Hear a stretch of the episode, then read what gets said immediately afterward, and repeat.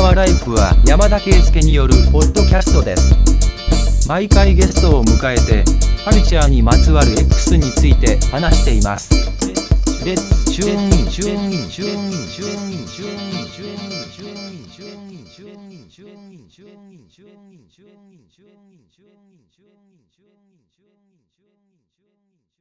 チューンインチューンインチューンインチューン。はい、えっとちょっとだいぶ時間空いたんですけど、今回はスペシャルゲストで、はい、えっとラッパ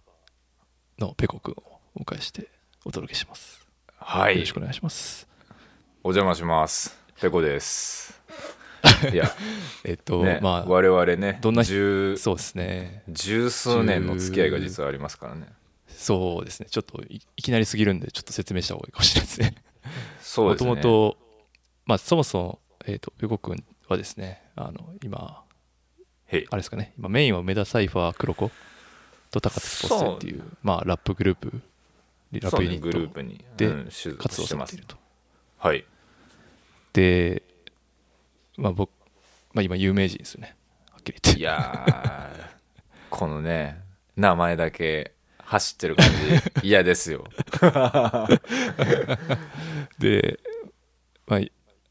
一番有名になったのがあれですね、まあ、世間的認知でいうとフリースタイルダンジョンで、まあそうね、やっぱ エムシー バトルでしょうね。そう、うん、そうね、あのヒップホップ好きじゃない人でも知ってる可能性があるのはそこかなと思うんですけど、そうそうそうそう、まあ、そこでこうドーンと出て今、うん、イケイケどんどんって感じですよね。あのイケイケどんどんアルバムも出して、そうね、まあなんかうまいことみんながやりたいことがこう、そうね、ちょうどいい感じに、うん、ブラッシュアップされたというかで、まあちょうど規模、そうね、クリーピーがやっぱり、まあ何よりやっぱそこが一番大きい求心力にはなってると思うんですけど、うん、まあみんな一緒に来た感じですよね、なんか時代がそうね、まあそれはなんか俺も俺たちも含めてそのヒップホップシーン全体がそうかなとは思うけど、うん、そう、なんかあのパイがでかくなったってことですね。いやほんとそうっすね。だからまあほんまにこのごねんかな、このごねんでやっぱりその今まではなんていうの、はっきり言ってもう食うのなんか無理ゲー、うん、もう無理ゲーというか、うんうんうん、その現実味がなさすぎるというか、まあその一瞬食えても多分いちねんご無理やろっていうような、まあ業界やったのが、ね、まあ割とその、まあこの後話しますけど、ストリーミングとかって結構本当に、うん、なんていうかな、下手しい シーディー 売ってた時代よりも稼げる時代がある意味来てるかもっていう世界線なんで、で、ね、うん、そうそうそう、だから、まあ、まあそれはもうみんな多分分かってると思うんですけど、だからその多分ヒップホップに限らずこう人気が出てるジャンルって他にも多分ねあるんじゃないかなと、俺はあんま詳しくないか分かんないけど思うんですけどね、うん、うん、まあ、あれっすよね、その既得権益がある シーディー の既得権益持っている人からしたらだるいシステムやけど、そうね、そうじゃなくてもともとこう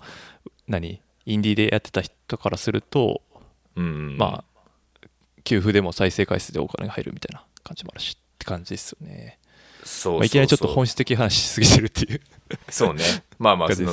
我々の出会い的なやつですね、うん、ああそうですね、あの、はい、僕が覚えてるのは多分スーパークロイっていうイベントだったと思うんですけど、うん、ですよね。いやね、あの共通の知り合いのナオっていう ディージェー がいていてね、うん、そうで、でちょうど同い年でっていうことでね、うん、紹介してもらって、そうそうそうそう、いや何だっけ、その当時だからロマンクルーがもうイケイケどんどんで、うん、で アイトゥーアイ っていうクラブでスーパークロイっていうイベントやってて、うんうんうん、って感じですね。でそこに僕が行ってた途中からその同じぐらいの年代でラッパーの人がこうライブで参加するようになってて、でしかもふたりともスーツやしみたいな、うん、異業感がすごくて、確かにそうそう、すごい衝撃を受けたのがあの昨日のように思い出しますいやなんか意識高くてさ、なんかその衣装とかのことを先に考えてたね。いやでもなんかデモとかもさ、なんかあれやん、漢字に文字とかでさ、なんかめちゃくちゃ世界観が全部こう決まりきってたからさいやこれすごいな、意識高かったね本当に。だからな売り出したかったっていうのもあるし、あとはなんかその、うん、その前に実はもうちょっと陽気なグループリップスライム的なグループをやってて、はいはい、さんかげつぐらいしかやってないんだけどまあ要はその残りのふたりが そ, のそいつらもそのケントっていう俺の黒子の相方と幼なじみやねんけど、もう筆が遅くて、うん、でなんかその、うん、全然ダメでで、うん、ケントがしびれ切らしてもうふたりでやらんみたいなそのなるほどね、感じになってで最初にそのなんかトラック作ってきて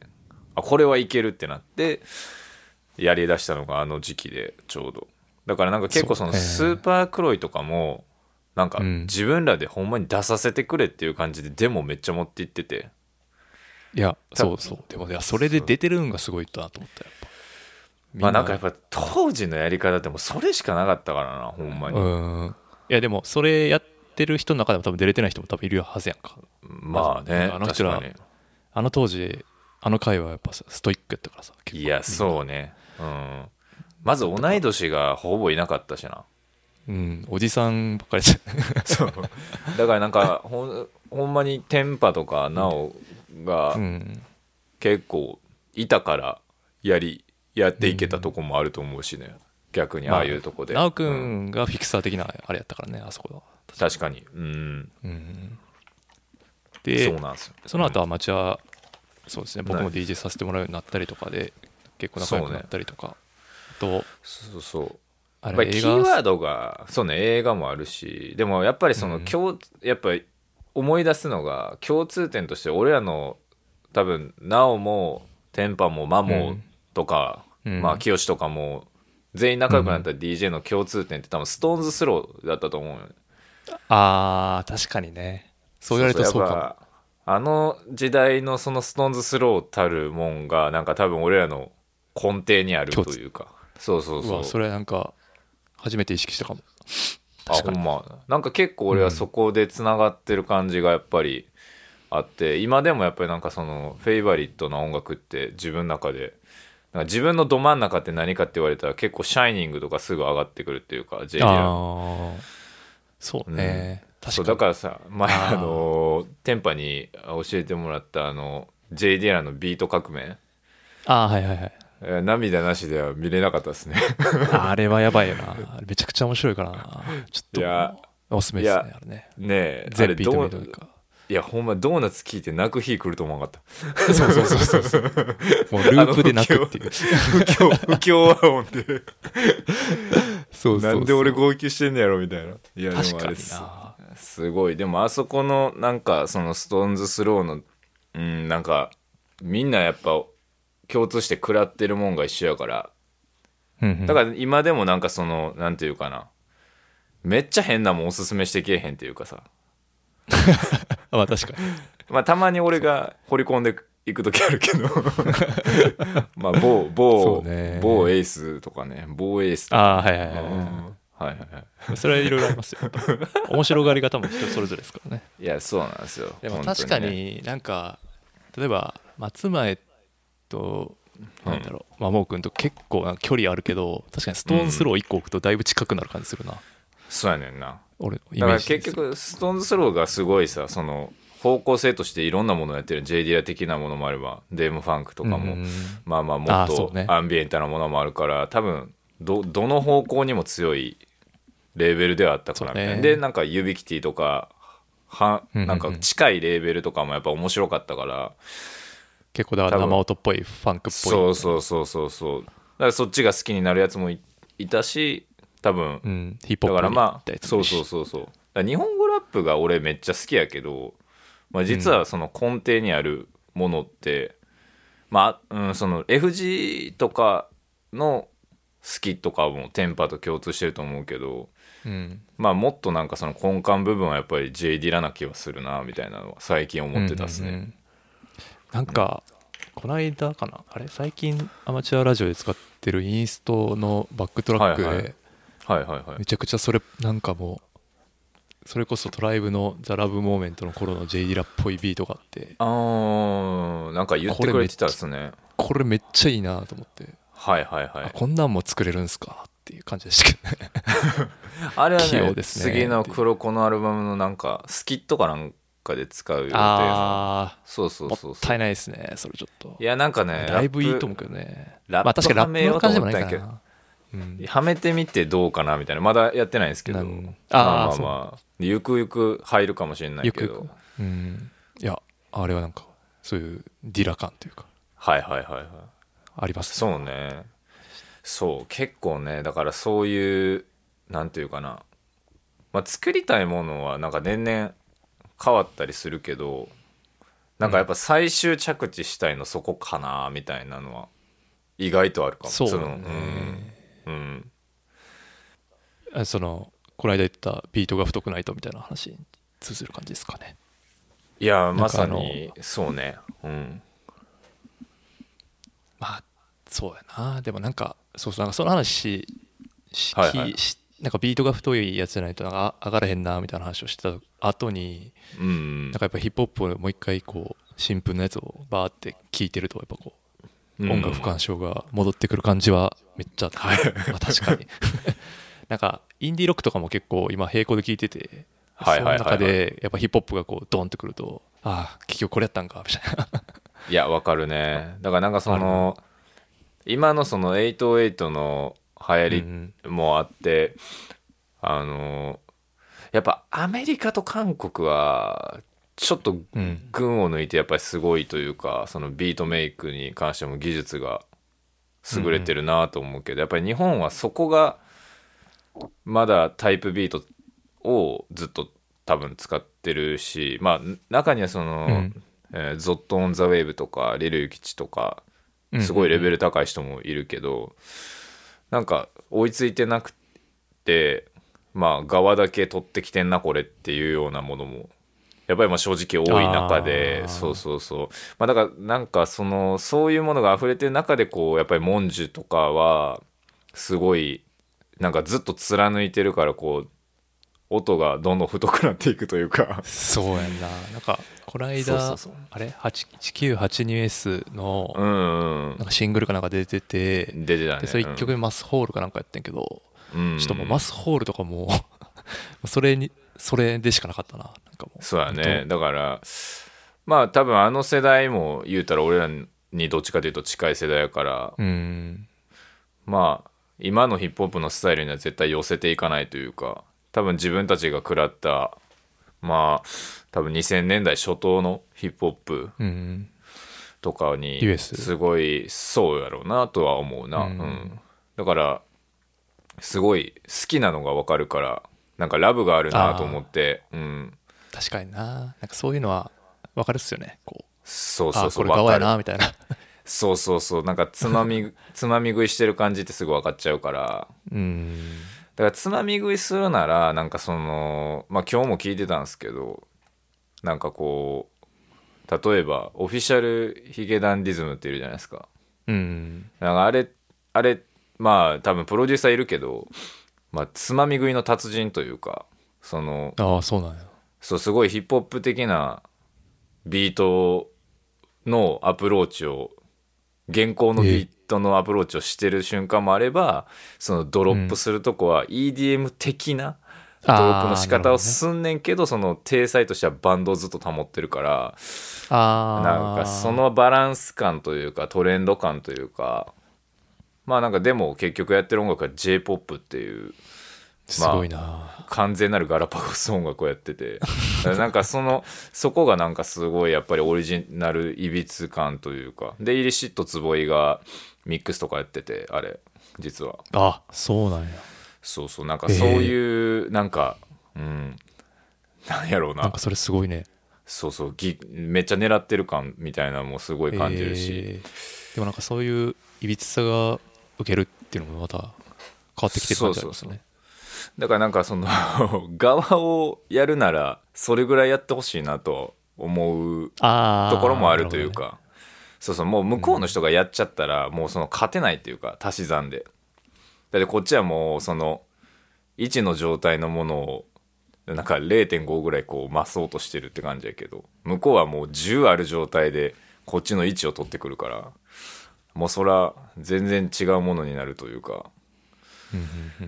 そうそう、だからなんかね、最近のその、うん、ヒップホップ的なことをやろうとしてる日本人みたいなのは結構きつい人も多いっすねまあ徹底的に聞いてるから、その多分言えることというか、ああそうね、そうそうそう、てかまあ自分が好きな音楽やしっていうのもあるしね、当然。そうそうそう、まああとはなんかやっぱそのなんかなんだろうな、こうやっぱりその言葉がこうや俺もやってるからさ、リスナーじゃないから、そのやってる分 言, 言ってることとなんかその音楽にギャップがあるとなんかきついなって思うのが、まあ、例えばその黒い的な表現をしててめっちゃビートスカスカとかがきついんよ。あー、その俺たちはドープだ的なこと言ってる割にスカスカみたいな。そうそうそうそう、なんかそのなんていうかな、もう低音も出てないし、なんなら音程もずれてるしみたいな、なんかそれ、それはそうそうそう、だからなんかそれをなんか黒いって言っちゃうとか、ああまあなるほど、なんだろうな、だからそのこう母数が多分すごい今増えてて、そのプレイヤーも ディージェー もラッパーもトラックメーカーもいっぱいいて無数に、でなんか去年その日本語ラップの エムブイ ってごせんぼんぐらい上がってるらしいねよマジで。だ毎日毎日にほんずつチェックぐらい し, しとかないとね。そんなんじゃ全然足りへんか。にじゅっぽんか。にじゅっぽん毎日にじゅっぽんぐらいやっとかないと全然足りへんぐらいまあ出てて、まあそれはごせんぼんもあればさ、まあ、うん、大ヒットするものもあれば、まあほんまに全然再生されないものもあると思うねんけど、うん、まあ、その再生回数っていうのはある程度やっぱりそのクオリティと比例してると俺は思うから、まあそうよね、うん、そうそうそう、やっぱり、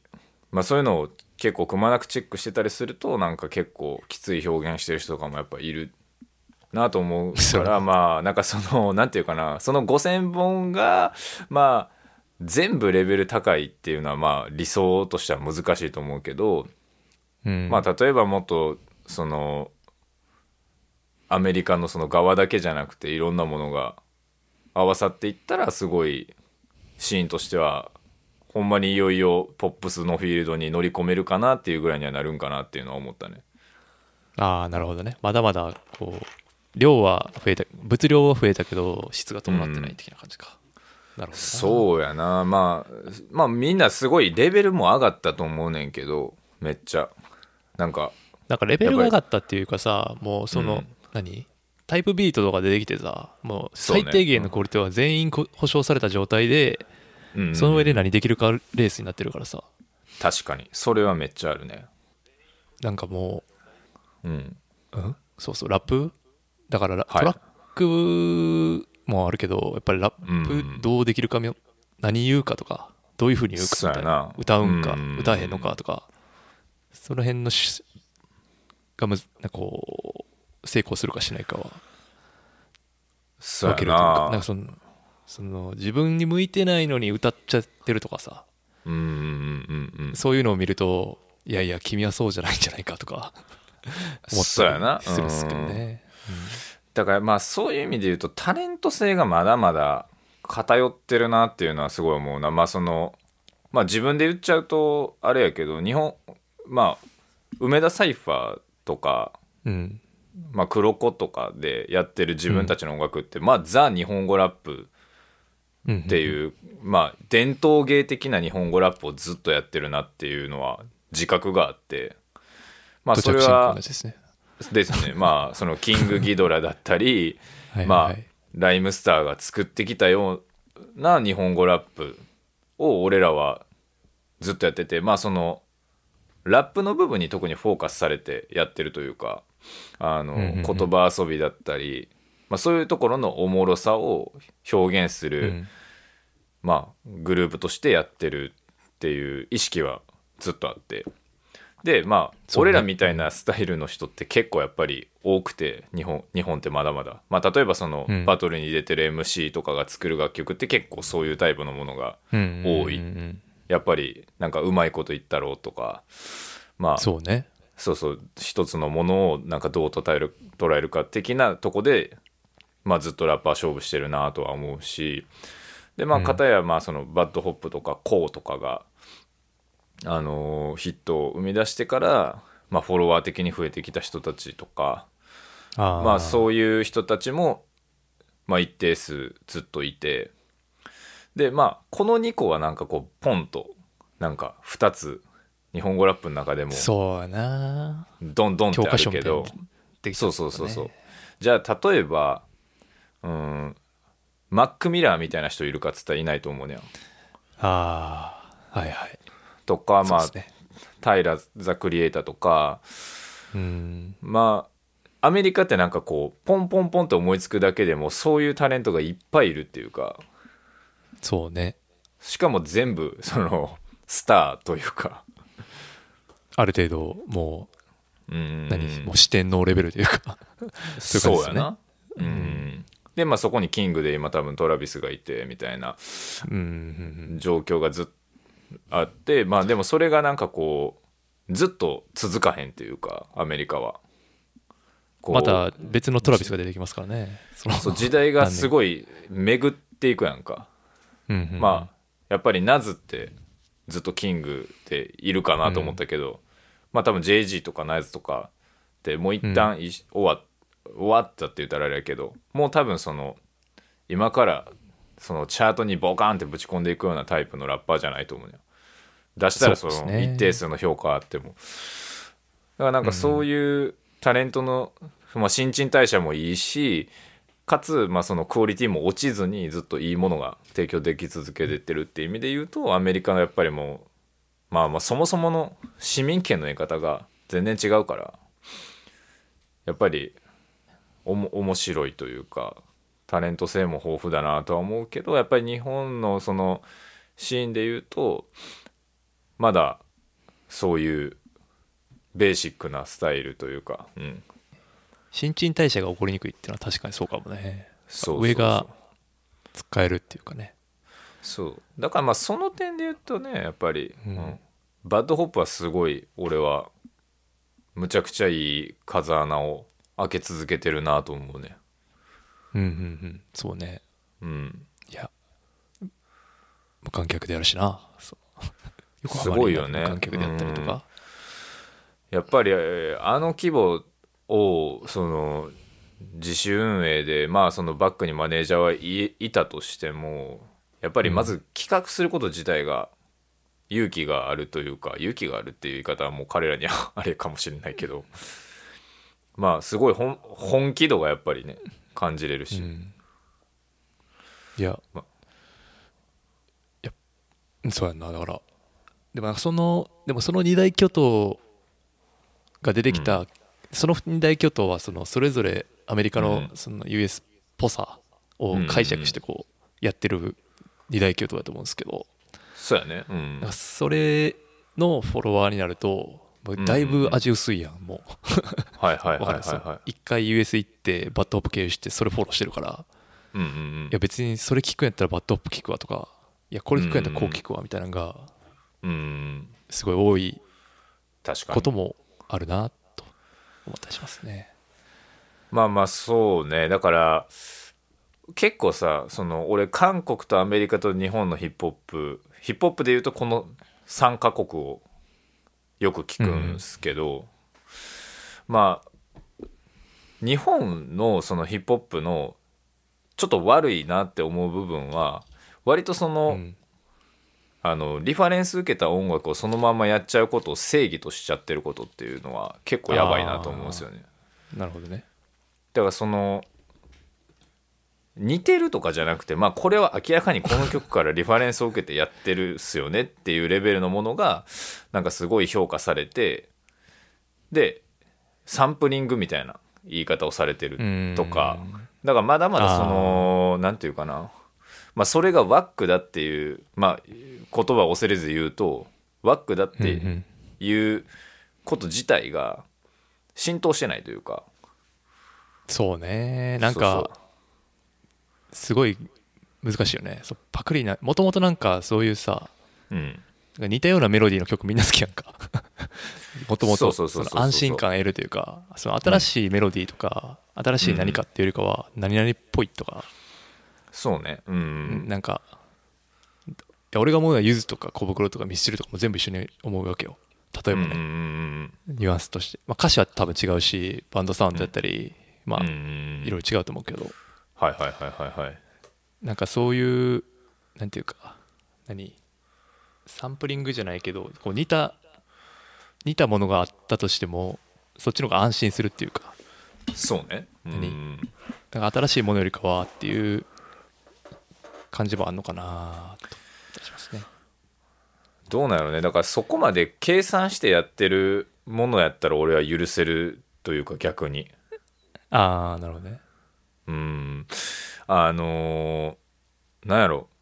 この感じいいからやっちゃおうみたいなのはすげえあざ、うん、良くないなと思う。それはやっぱり残らないと思うから、やっぱり最終その場はごまかせても、うん、うん、だからまあでもやっぱりそれにやっぱり一つ影響しているのは絶対やっぱりその再生回数イコールマニーっていう世界になっちゃったから、うん、ああそうね、やっぱりそこがやっぱ一番の要因やと俺は思うね。なんか今まで の, そのやっぱり日本語ラップの良かった部分、まあ、それは成功してないから良かったって言 え, 言えない部分もあるけどでもまあやっぱりその異形やったと思うね。なんかその全部が亜種っていうか、そうそうそう、完全なる亜種というか、まあその多分一番最初の日本語ラップが始まった時はみんな同じような形だったと思うけど、やっぱりそのどんどんどんどんそれがブラッシュアップされていくと、やっぱりにせんねんだいぜん半ぐらいからすると全員亜種みたいな形で、えっと異形を成していって、でそれぞれがもうそれぞれのスタイルみたいな形で、まあもちろん売れてはいなかったと思うけど、その当時で考えると、うん、でもまあそのオリジナリティこそがそのヒップホップたるあの良さっていうのをやっぱりみんな理解してやってたというか、それを強烈に感じる、うん、なんかあなんていうかな、ね、アイデンティティのその確率こそがそのラッパーのヒップホップなんだみたいな、そうそうそうそう、一番いい部分としてあのー、みんな頑張ってたのが、まあやっぱりお金が直結しだすとこうやったら売れるとかいう戦略をやっぱり絶対みんな考えるようになるから、まずマーケティング的なってこと、そうそうそう、どうバズらせるかっていうところが絶対多分鍵になってくると思うし、まあ俺らも実際にそのやっぱり会議とかの中で、うんうん、それはその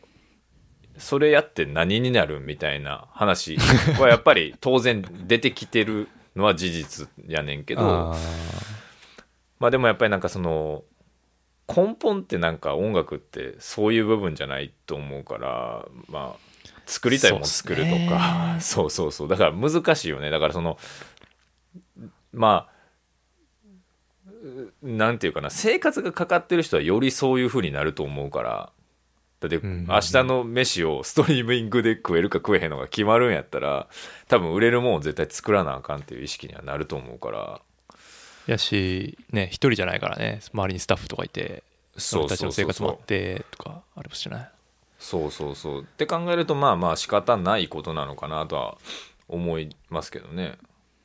うんうんうん、だからまあ今多分すごい進化の時なんやとは思うけどね、そういう意味で言うと、うん、ああ今ね、うん、そうそうそうだからなんか再生回数とか露骨に出ちゃうからさ、もう、ね、例えば Spotify とかね、うん、だからなんかこう、あ、そうやな、うんうん、嘘つかれへんっていうのもきついなって感じはするよねそうそう、だからまあアーティスト目線で言うと、まあそのそうね、うん、あの嘘つけへんっていうところはある意味まあ、マイナス評価にもそうそうそうにもなるし、逆にそのなんていうかな、メジャーディールとかを獲得しやすい要素にもつながってくるかなみたいな。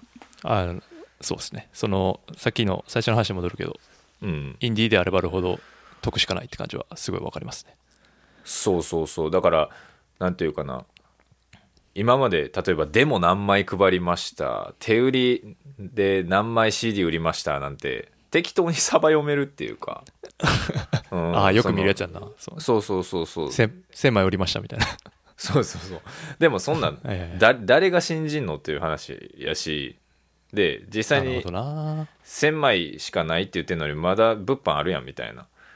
ツッコミどころとかも結構やっぱり昔はあったし厳しいな。そうそう。なるほどね。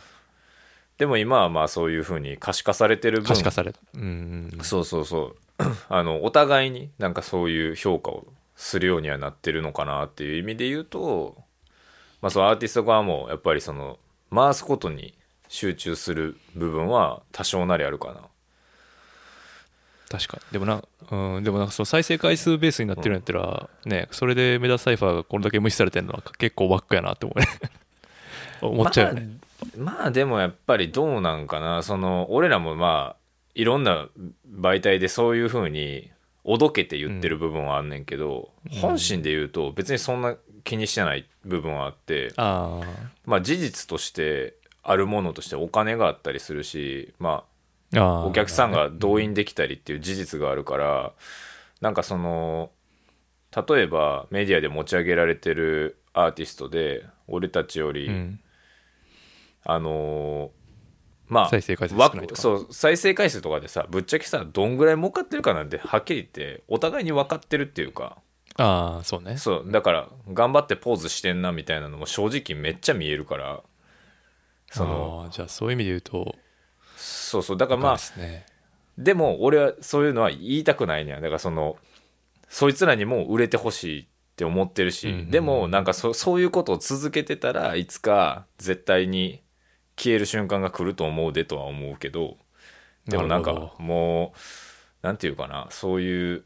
ポーズが結構通用せえへんと俺は思ってるから、そういう意味で言うとまあでもこんだけ可視化されてるんだったら厳しいですよね。いやほんまそうよ。だってあの誰でも分かるっちゃ分かるからね。そのそれこそまあテンパが多分本気で調べたら結構いろんなことが見えると思うし、分析能力高ければ高いほどてかまあ普通に Google でググったら出てくるんですよね。そう例えばそうそうそう Spotify と Apple Music の再生回数いち再生での値段が違うとか、そうそうそうそうそうそうそういうの普通に出てくるじゃないですか。出てくる。チャッと調べるだけで。そうなんよ。だからまあおおよそ誰どれぐらい誰が儲けれてるかなんていうのはまあその物販とかライブの収益とかを除けば、うんうん、その再生回数単位で言うとある程度見えてくるというか、だから日本語ラップって今すごいやっぱりバブルなよね、えーまあ、それは例えばいろんなジャンルの音楽を聴いた時に YouTube の再生回数とか見たら結構びっくりするぐらい差があるから、うん、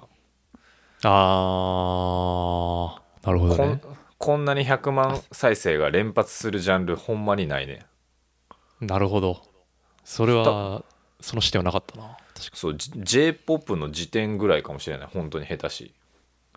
ああその今例えばあいみょんとかの辞典とかそういうことだな。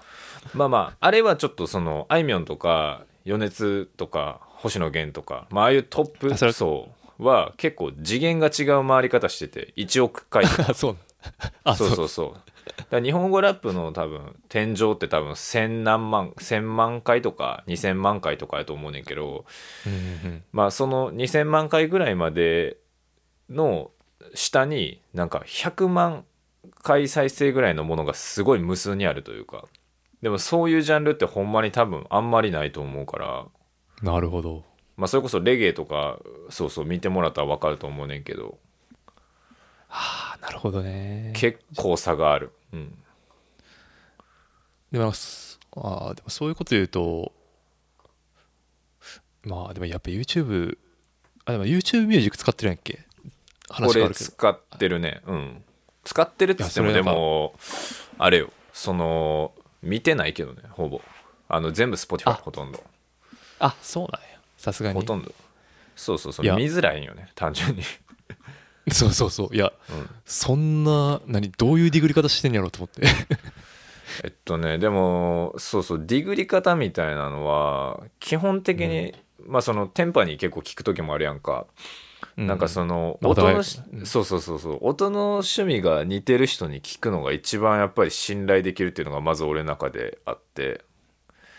でその ディージェー プレイに関しては、まあ、俺は日本語ラップにあの限定されてるんで、今のところあのそれはもうなんていうかな、自己流の、まあ、サウンドクラウドから YouTube から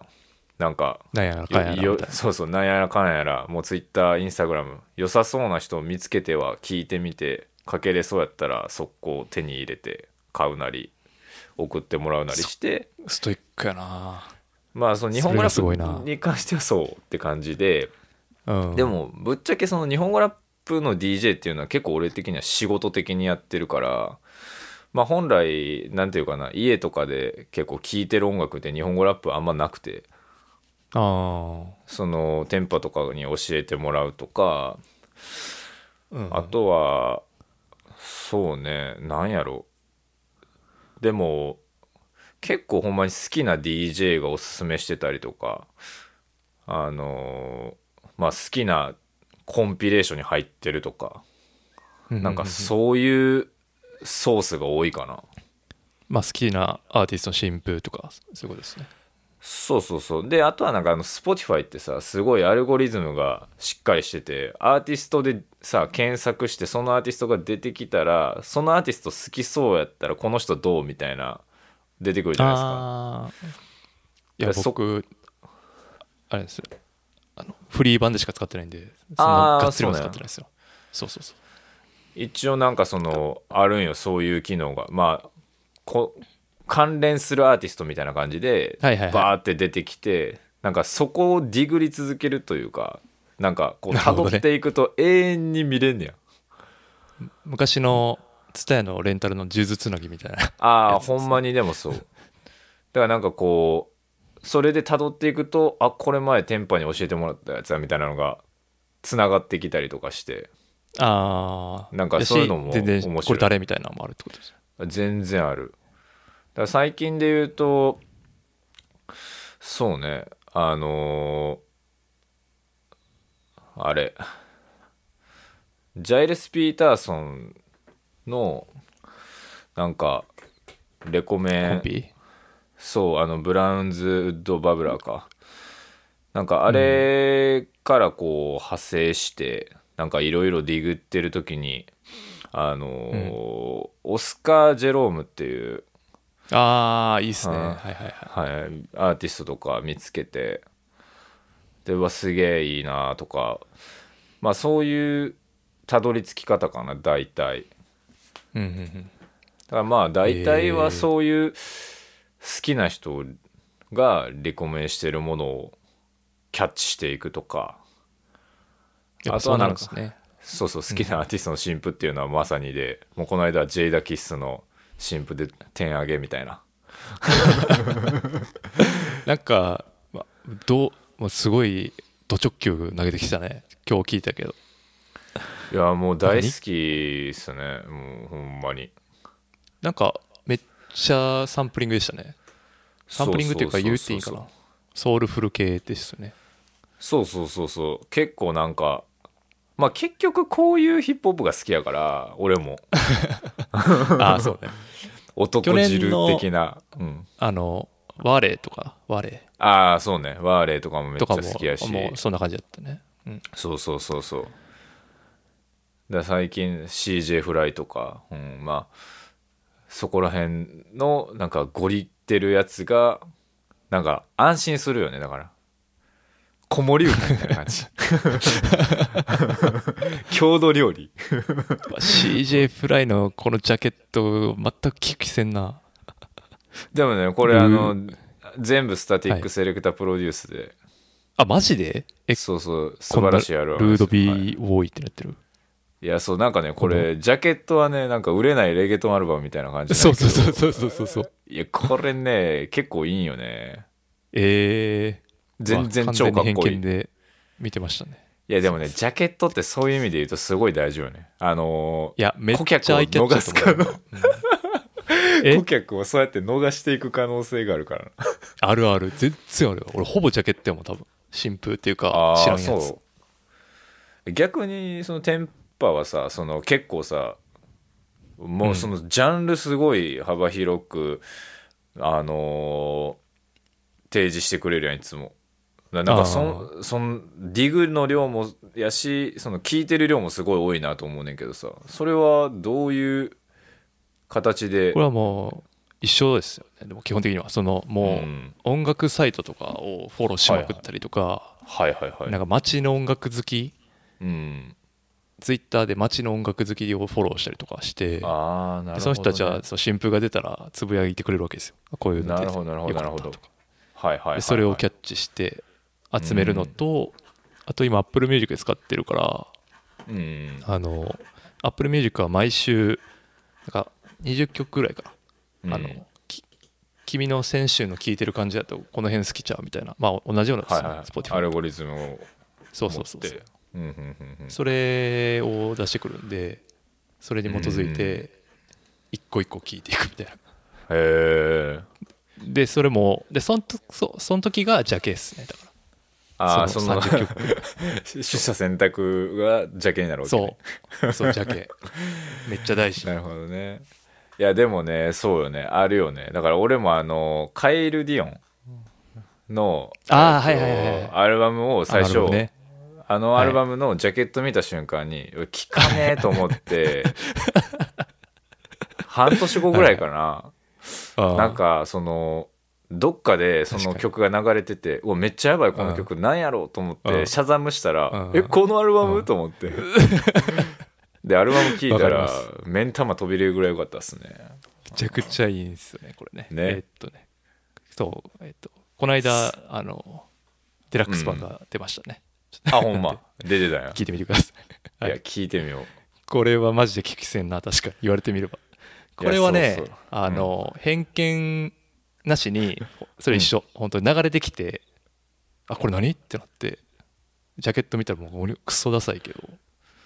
残りの曲も全部良かったみたいなパターンです、ね、いやそうね、もうこういうねどういうセンスでこれをつけ作ったんやろうと思いながら見てたけど、うん、売る気あんのかっていう、まあ、いやでもめちゃめちゃヒット作やもんねこれも。そうそうそうそう、うん、いやでも、まあ、そうっすね、そういう取捨選択をしてしまってて逃してるのも多分いっぱいある気がするな、うん、ああそうやね。だから俺も多分そうやと思うし、うん、結構、うん、まあ最近はジャケットでみたいなのをあんまりせず、なんとなく自分が好きなアーティストだったり、うん、そういう見つけたものは一旦聞いてみて触りだけでもなんかそういう選択肢が う,、ね、うん無限にあるっていうのがね、もう怖いよねこの世の中。確かにそうだからなんか無限に新譜出てくるから、なんか一生新譜聴いてる感じなんですよね。だから振り返る時間とかないし、そうそうそうそう、一回聴いてなんかその中から今アルバム単位で一回聴いてその中から一曲よかったらプレイリスト入れるみたいな作業化してるっていうか。そうやんな。だからその作る側としてもだからそのアルバムっていう単位が意味あんのかみたいなやっぱり論争ってずっとここ数年あって、うん、数年ってまあ にさんねんの話やけど、あのあって、で多分曲が短くなってるのも全部そういう理由やと思うねんけど、まあ、単純にそのそうね、うんうん、ストリーミングで再生される回数が増えるからっていう、うん、まあでも例えばまあそのパンピーのモダンタイムスとかを聞いた時にやっぱりこのフォーマットってむちゃくちゃ意味あるなと思うし、うん、でもなんか何をしたいかによってやっぱり選択肢は変えていかなあかんなっていうのは思ってて。そうですね、もうほんと今 イーピー がめっちゃ多いから海外もほとんど イーピー やし、うん、アルバムなっててもでもある逆にアルバムやってる人はやっぱりある程度意思があるようにも感じるかな。 あ, かな、うん、あとはまあ シーディー を出さんよねみんなやっぱりほんまに。あそうね、それはもうねしょうがないですね。そうそうそう、もう記念品になってるし、まあでもそうだな、うん、そうそう、こうみたいにこうちゃんと付加価値をつければいいかもしれないですけどね、こう買ったりそうよね、だからブランディングが、うん、できてたらいいと思うけどね、うんうん、まあでもそれ握手券と何ちゃうねんって言われたらもう何も言えないんでいやそうよね、うん、難しいよね。だからアーティストのみんなもやっぱり結局そこで何売るんかっていうところで多分悩んでる人もいると思うし、うん、まあでもまあ全員が同じスタートダッシュ切れるっていう意味で言うといい世界なのかなとは思うけどね。昔みたいにその何 シーディー を出すことがまず一つ最初のスタートしてみたいな、そうそう、その、うん、シーンへのエントリーがそうやった時代に比べるとめっちゃ楽っていうか、そうね、うん、新しい人が出てきやすい環境になってるね。そうそうそうそう、そういう点ではいいのかなとは思うけどね、うんなるほど。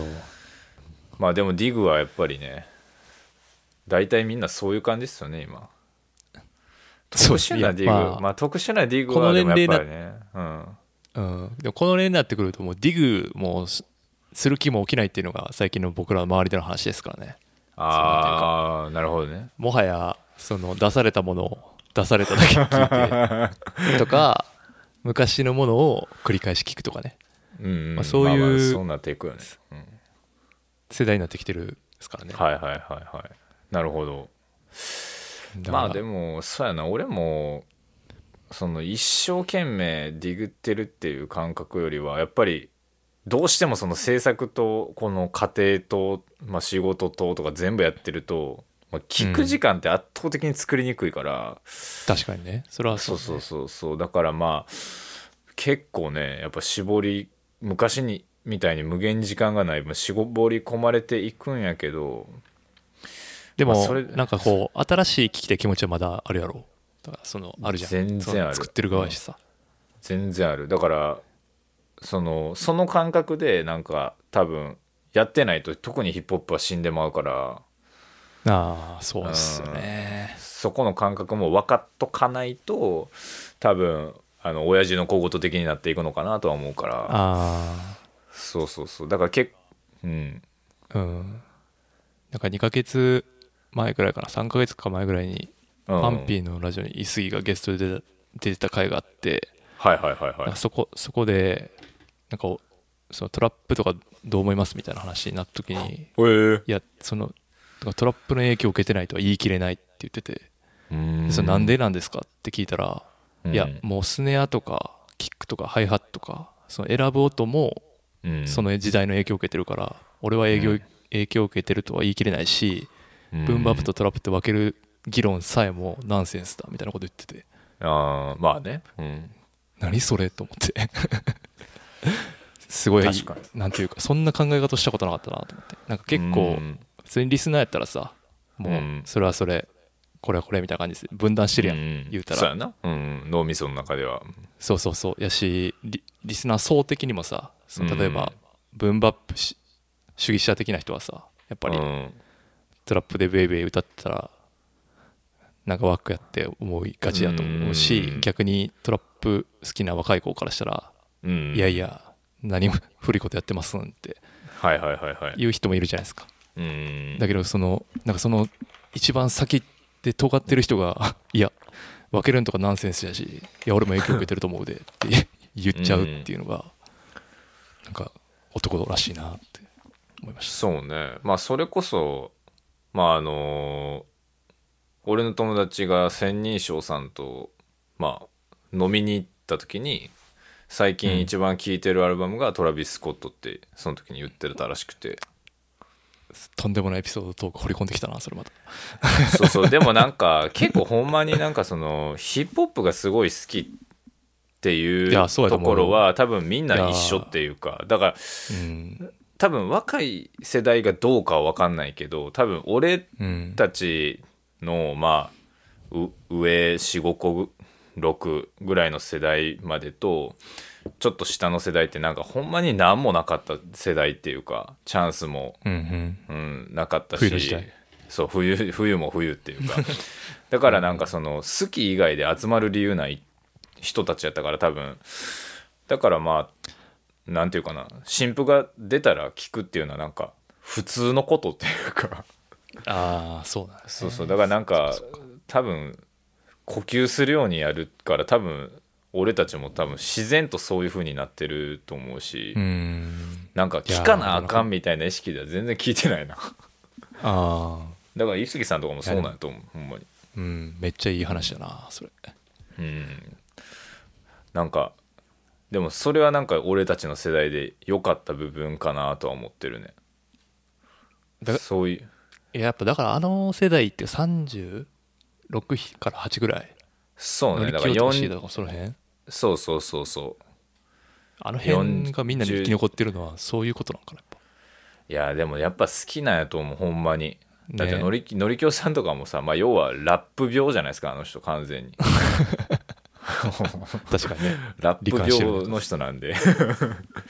そうそうそうそうそうだからまあやっぱ結局根底には好きがあるとは思うから、目立ちたいとか多分売れたいとかが先走ってる人やったら多分続いてないと思うこの時代の人は。みんなほんまにだ、俺も結局そうやと思うし、うん、なんか今すごいこう売れるものになってて、まあほんまに稼ぎ時というか、だからいろんなことを考えて、まあどうやったらお金になるかっていうことももちろん考えるけど、でも多分ほんまに嫌いになったら多分一瞬でやめると思う、うん、そう言い切れるぐらいにはまあ好きかなっていううん、確かにそうそうそう、いやいや僕も同じ気持ちですねそれは。ですな、まあだからそれが多分世代間なのかなと思うよね俺らの、うんうんうんうん、なるほどね。へえ、冬の時代を通り越してきた雑草がゆえのまあほんまそうよでもほんまに、うん、体勢が強いってことですね。いや体勢めちゃ強い。だってもう明日なんか YouTube 収益化できんくなったらそうなんやとしか思わへんもんああそういうことね。そうそうそう、あまあでもそういうことやな、確かにな。 そ, そこで泡吹くやついると思うけど別になんかへえぐらいにしか思わないっていうかうんみたいな、うん、そうなんやみたいな。そっかですね、はい。まあ音楽周りはそんな感じですかね、ざっくりですね。ヒップホップトークはこんな感じですよね。そうですね。じゃあその次行ってもいいですか。へいへい、いいですよいいですよ。次行きましょう次でフリースタイルバトルの話聞いてもいいですか。あ来たね、香ばしいやつやん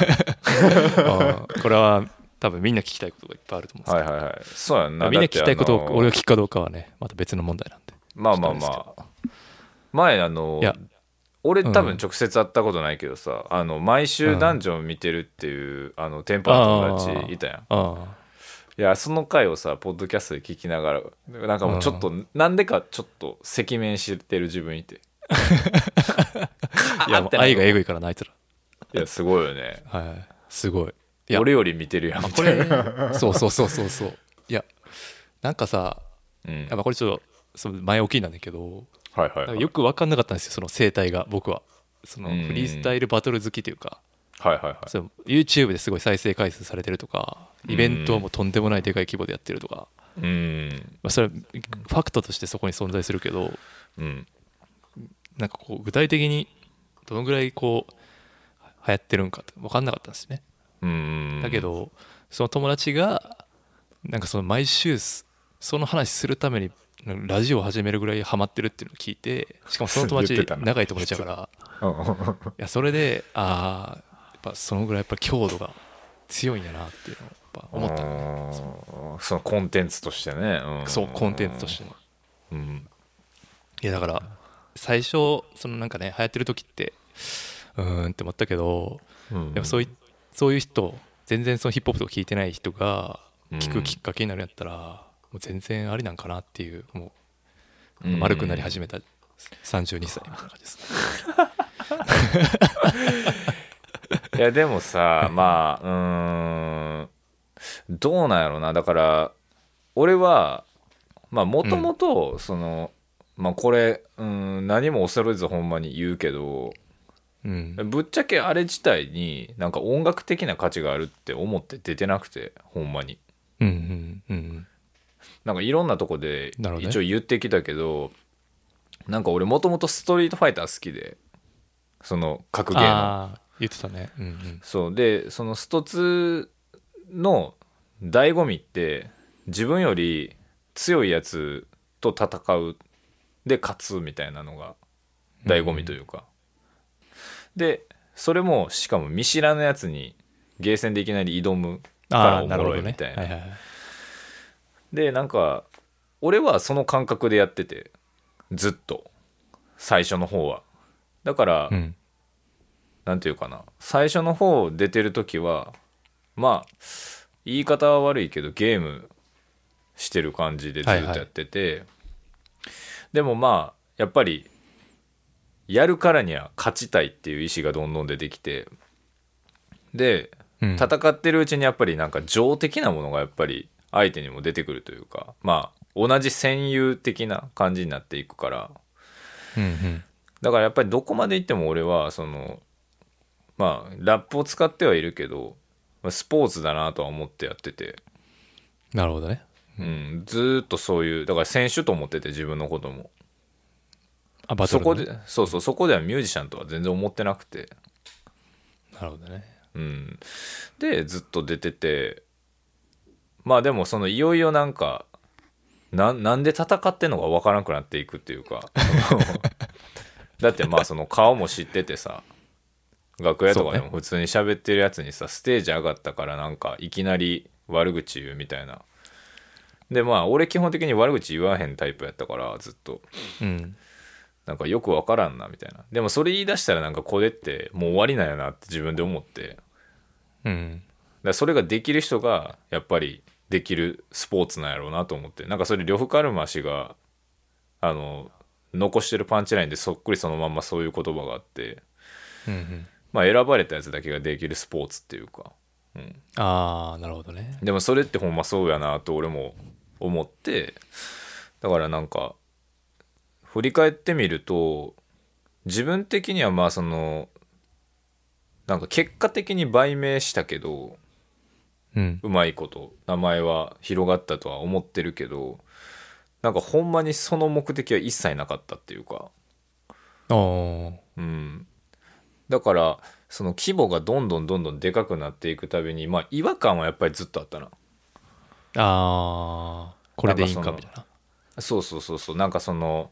例えば前もさちょっと喋ったけどさ、うん、まあ街中とかいろんなとこで喋りかけられる機会がやっぱり増えるんよ、うん、それはまあ出てるからしゃあないねんけど、でもまあ例えばそこで写真撮ってくださいとか、はいはい、まあ YouTube 見てますっ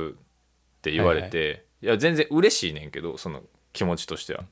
でもそれが俺俺っていう人間に、えー、まあ金銭的な利益をもたらせるかっつったらゼロえんなわけよ。なるほどね、はいはい、そうそう、でもまあなんかお返しがないってこと、そうそう、でもまあ頑張ってたらこういうふうにあの言ってくれてありがたいなとは思うから、まあまあそういうふうには思うけど、うーんそうね、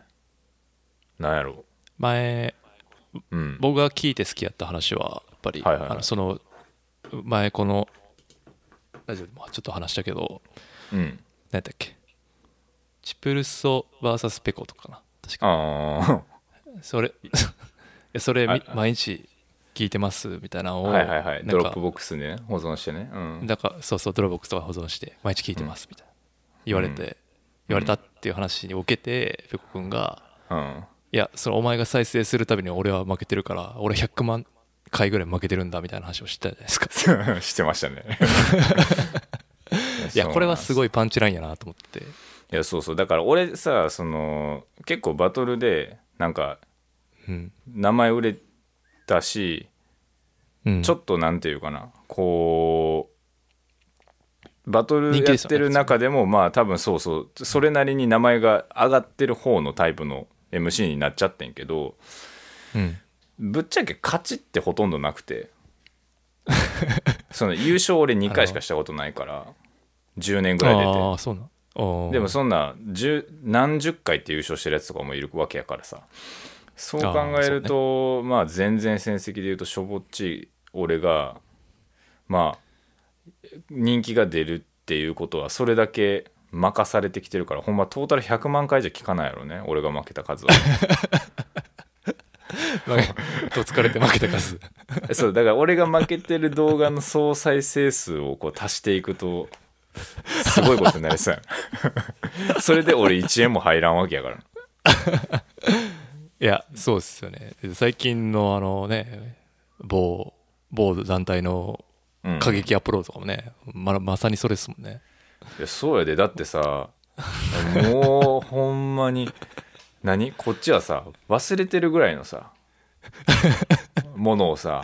あれめっちゃかわいそうやなと思って、掘り返してきよんなみたいな。いやまあもちろんその文句言う気もないし、もう別にお金儲けしたかったらしてくださいって話やねんけど、いやその割り切りがすごいなと思うわ、まあ、そうそう、まあでも自分で書いた恥なんて何とも思わへんけど、でもやっぱりね、うん、そのやっぱバトルって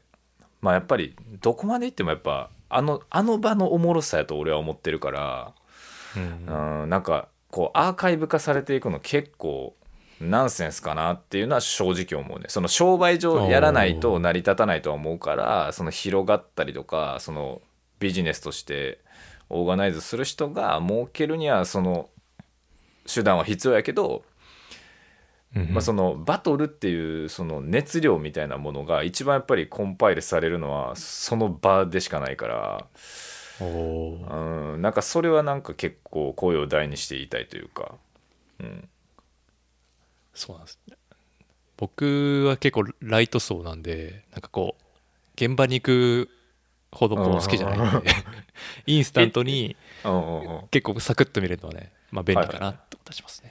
はいはい。行ったことある？実際見たことある？まあエンターとかあるか。そうそうそう、エンターは付属でついたから、うん、それでいっかいにかい見たぐらいかな多分俺。あほんまに。なるほどね。そのイベントをめがけて行ったこといっかいもないから、まあっていうのがあるな。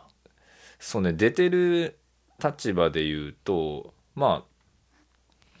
まずそのやっぱり一番おもろいのはその ユーエムビー の年末の大会がおもろくて。言ってましたね。それ、はいはい、そうそう、それはなんかやっぱりこう全員のポテンシャルがマックスに発揮されるから、うんうん、あのあとはなんかその年末っていうあの不可抗力によるあの観客のその浮ついた感とかもう全部が高いレベルで融合するからめちゃくちゃ面白い。それはな、そうそう。でも ディーブイディー で見返してみるとなんかちょっと、うん、あれこんなんやったっけって思うとことかもあったりするんやんか。冷静さがやっぱりそ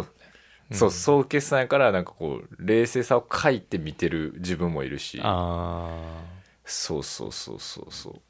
うでもあれはねちょっといつかお誘いし、うん、お誘いしますよ、あの、はい、そのお友達と一緒に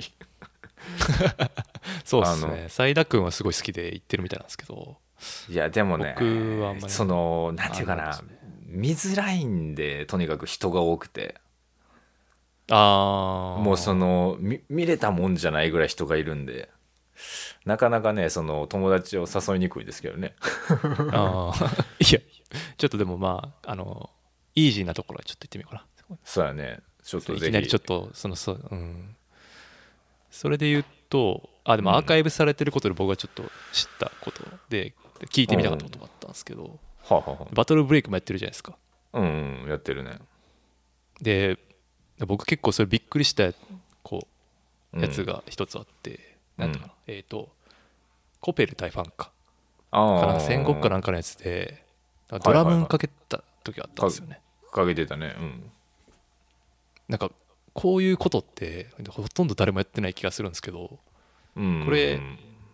なんていうかな、僕が言いたかったのはなんていうかな、まあ俺が見てるのは多分 YouTube にあるやつしか見てないからし、うん、フリースタイルダンジョンとかしか見てないから、はいはいはい、だから予定調和のビートばっかりなわけですよ。まあまあね、ぶっちゃけね、うんうん、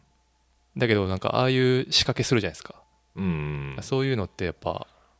こうなんていうか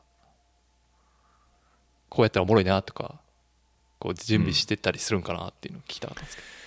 うん、そうね、だからあの時とかは特に今ってその権利関係が難しいからあのそういうことか全部そのオリジナルビートでお願いしますみたいなオーダーが来て、まあ俺ここに関してはもう声を大にしていたいのが絶対やめた方がいいっていうのはずっと言ってて、あのっていうのはもう幅が一気に狭まるしクオリティが一気に下がるから、あまあ例えばその バ,、ね、バックロジックさんに頼むとかやったら話しちゃうけどそのバトルブレイクのビートをでもそんな無理やんか予算的に絶対、うん、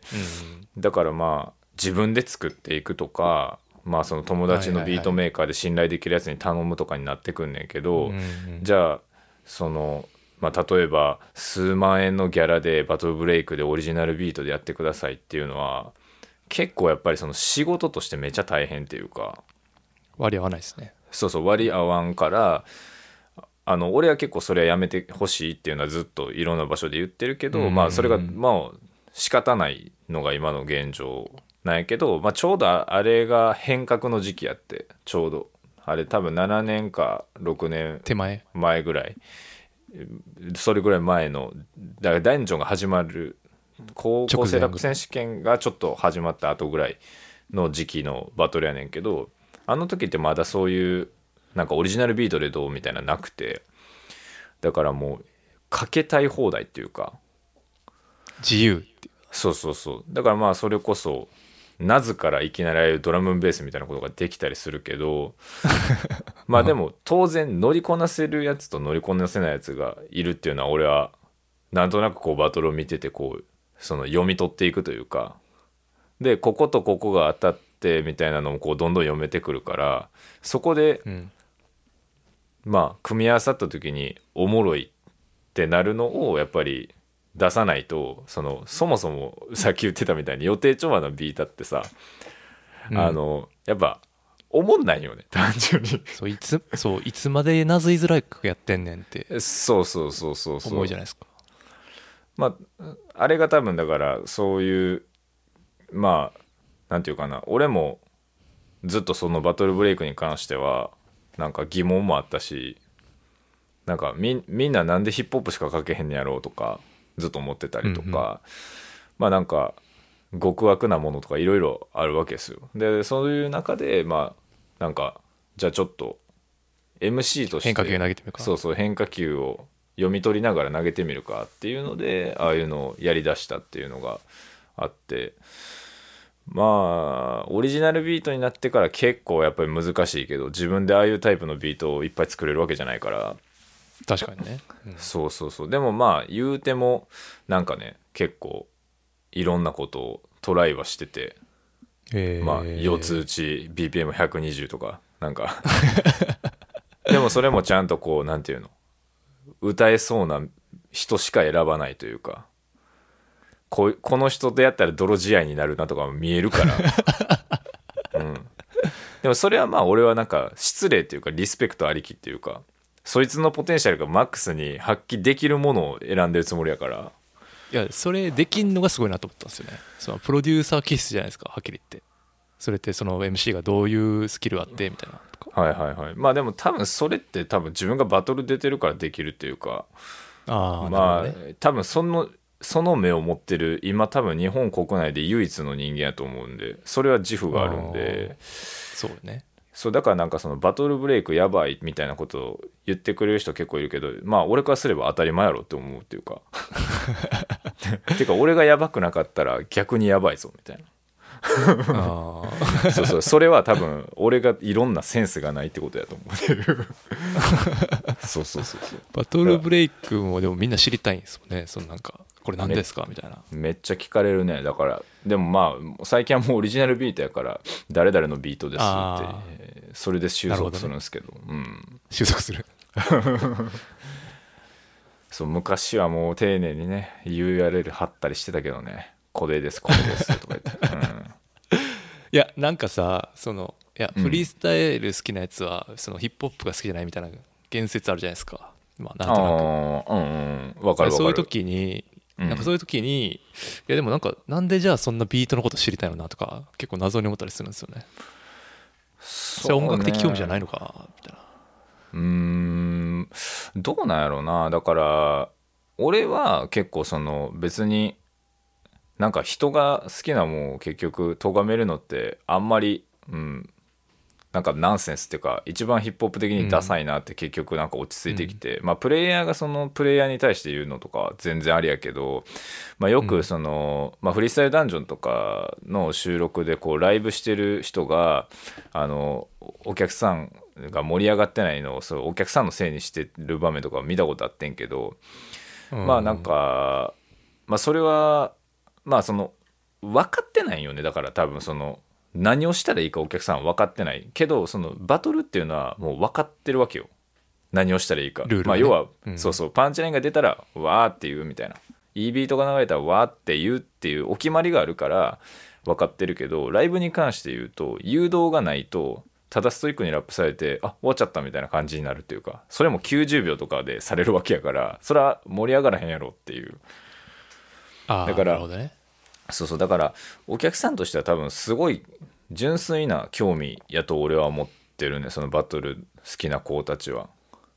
あ、だからその、まあ、バトルに使バトルへの純粋な興味ゆえにバトルに使われてるビートも知りたいみたいな感じってこと？そうそう、とかまあその出てる人と写真撮りたいとか、まあそれがどんどん写真から音源買いたいとか、まあなんかそういう風につながっていくっていう印象はあるかな。うーん、でもなんかほんまに若い男の子が多いね。あのまあちょっと残念なお知らせとしては、まあ、バトルの現場に来るお客さんのきゅうわりは男。まあ分からんでもないけどな、まあ、ボクシングとかそういう感じでしょ、うん、そうそうそう、だからだいたいにせんにんとかの規模で最近はやんねんけどさまあせんきゅうひゃくにんぐらい男なわけよ。 や, やばいな。結構泣けるよね。でいやあのでもなんか未来明るいよね。そうそう、まあ未来は明るいけどね未来せんきゅうひゃくにんの男たちがいるわけだから。そうやな、まあ飽きんといてほしいなっていうのはあるけどね、ほんまに。あ、うん、まあなんか興味が移り変わってもいいからヒップホップ好きになっといてほしいなと思って、そうそう、うん、それに関連して言うと、はいはい、こう、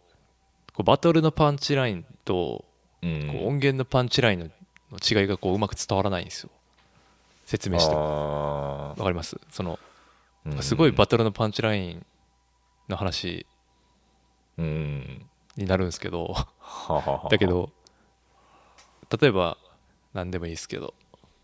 バール買いに行かせたかしても何でもいい、まあそれちょっと極端かまあまあまあ、まあ、何でもいいんですけど、なんかその音源のパンチラインあるじゃないですか、うん、あるね、うん、それの違いがちょっと分かんないですよね。で刺さん、これが多分なんかその壁になってる、壁っていうか崖、その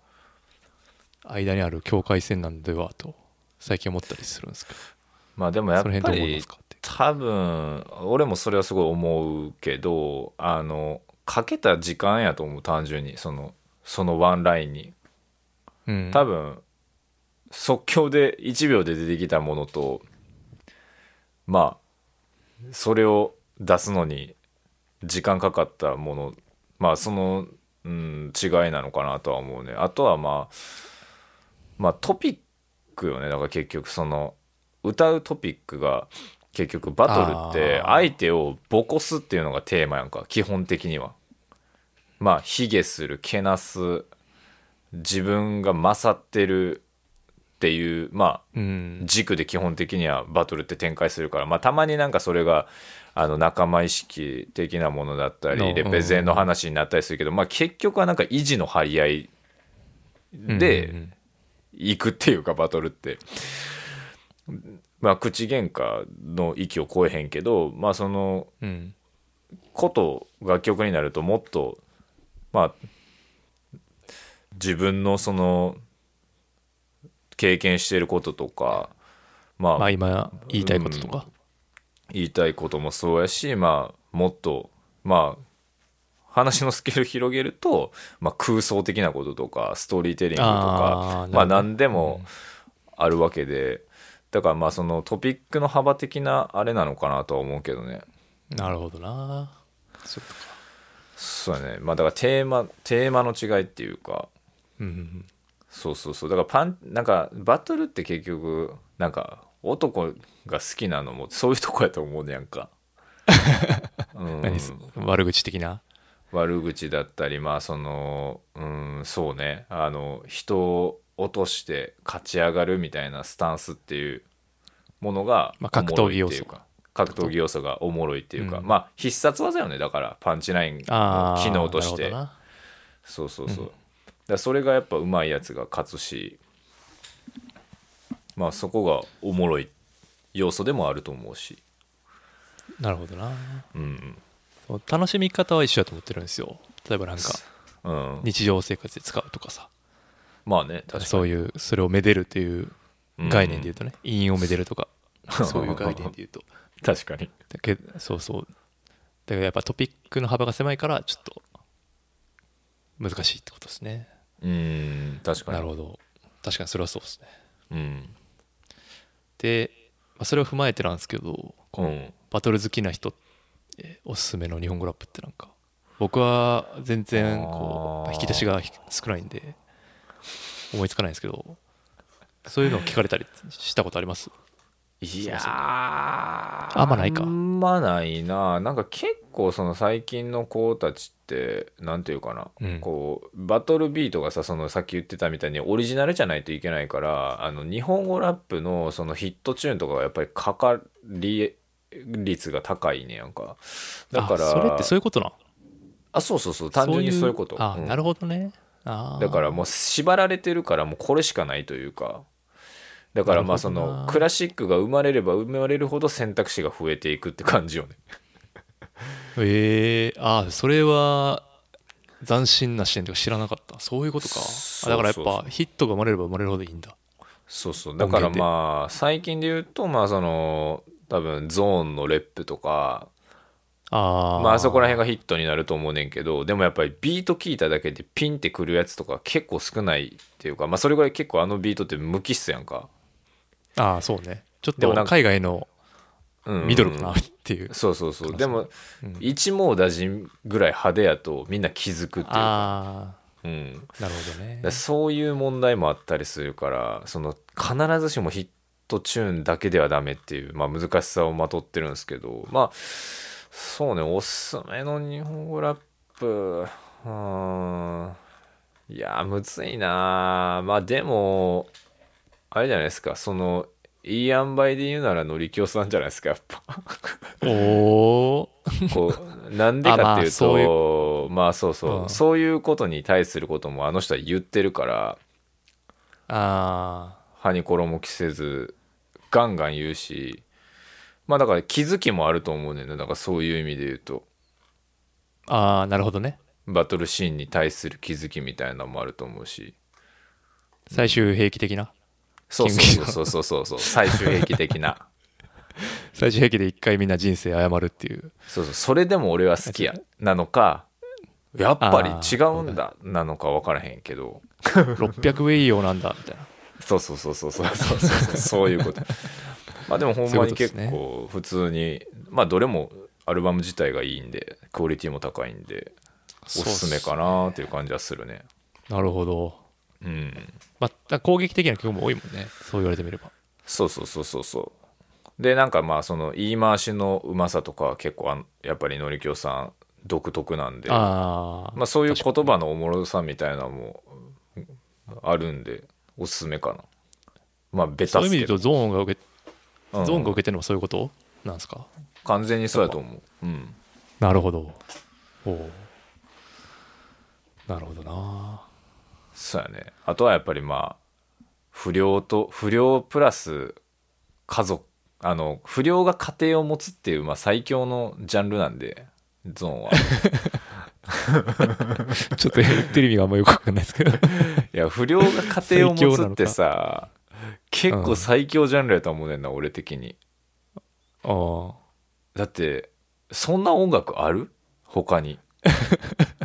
確かにね。え、長渕剛とか分からへんけど。ああ。いや、やっぱあの、そのジャンル強いと思うねんな。うん、不良家族もの。不良家族もの、めっちゃ強いね。不良家族ものって何具体的にですよ。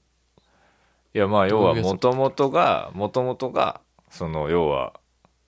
彼は公言してるけどまあ年商も入ってて出てきてラッパーになって、ああ、そういうことか。はいはいはい、ゾーンね。そ、はいはい、そうそうそうそう、不良家族ものね。うん確かにそうそうそう。だからまあやっぱそのめちゃくちゃ今までもあってあったと思うねんけど、そういう境遇の人って。だからあそこまでストレートに表現した人がいなかったから、うん、めっちゃフィットしてるんやと思うね。そうね、うん、あ, あとなんか表現したとしてもなんかすごいウェットにやってるやついっぱいいそう。そうね、クールだったりウェットだったり、そうそうそう、うん、母さんありがとうソング的な方向というか、うんそうやね、うん、なるほどね。じゃあ乗り気とゾーンってことか。まあまあやっぱりそのに組はずっと強いね。うん。まあそれで言うとアクロもか。アクロもそうですね。そうね。フローとか。ね。うん。いい具合のこうちょっと、はい、あの大人になりきれてない感というか。うん。そうね。うん。なるほど。興味深い話が来ました。ありがとう。ありがとうございます。いえいえ、とんでもないです。くだらない質問で。いえいえ。とはフリースタイルバトルはこんなとこですかね。聞きたいことは聞いたんでよかったよかった。はい。とはラジオの話とか、アマチュアラジオっていうのをね、あのメダサイファーのふたりでやってるんですけどね。やられてて、うん、毎週毎回聞いてますけど。ああそうよね、聞いてくれてるなと思って。面白いですね。あ、ほんまなんかまあもともと別にそんな熱心なラジオリスナーとかではなくて、うん、まあそれこそ店舗とかがやってたりとか、まあ友達がやってるのを聞いてるのが一番おもろいなみたいなぐらいの感じでいや僕が衝撃やったは、うん、その年末にあの日本語ラップフェスってやってないじゃないですか。ああやってますな。はいはいはい。あれがちょっと禁じてきたなって感じが禁じてというか、えー、いや、うん、同業者でこれやってるの多分ないと思うんですよ、うん、確かに、うん、みんななんていうか、うん、やらないようにしてると思うんですよ、あえて。だから昔、ね、うん、お笑い芸人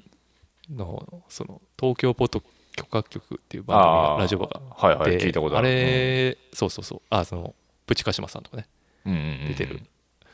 やつ。あの人もお笑い芸人やけど、うんうん、エムワン の話でこう エムワン をすごいこうはははめちゃくちゃ熱量で語ってバズって出てきた人たちだよね、もともと。ああそうなんや。だから要するにそうそう、もともとだからその同業者語りみたいなんで出てきた人たちでなんですけど、まあそれはそれでいるんやけど、それを彷彿とさせるというか、結構リスキーやん、はっきり言って。なんていうか、まあいい、そのじゅっこいい、これおすすめだよって言ってるから全然いいと思うんだけど、なんかあマイナスなことを言っちゃいかねないというね。そうそう、いやマイナスっていうか、その自分の考えをそこで言うっていうのがめっちゃかっこいいなと思ったんですよ。ああなるほどね。こういう風に言う、そんなことは全く意識しなかったなでもあマジで。そうそう、いやっていうかなんか結構昔からそのまあ梅田サイファーとかもそうやねんけど、うん、結構これ聞いたみたいな話になってその人に対してすごい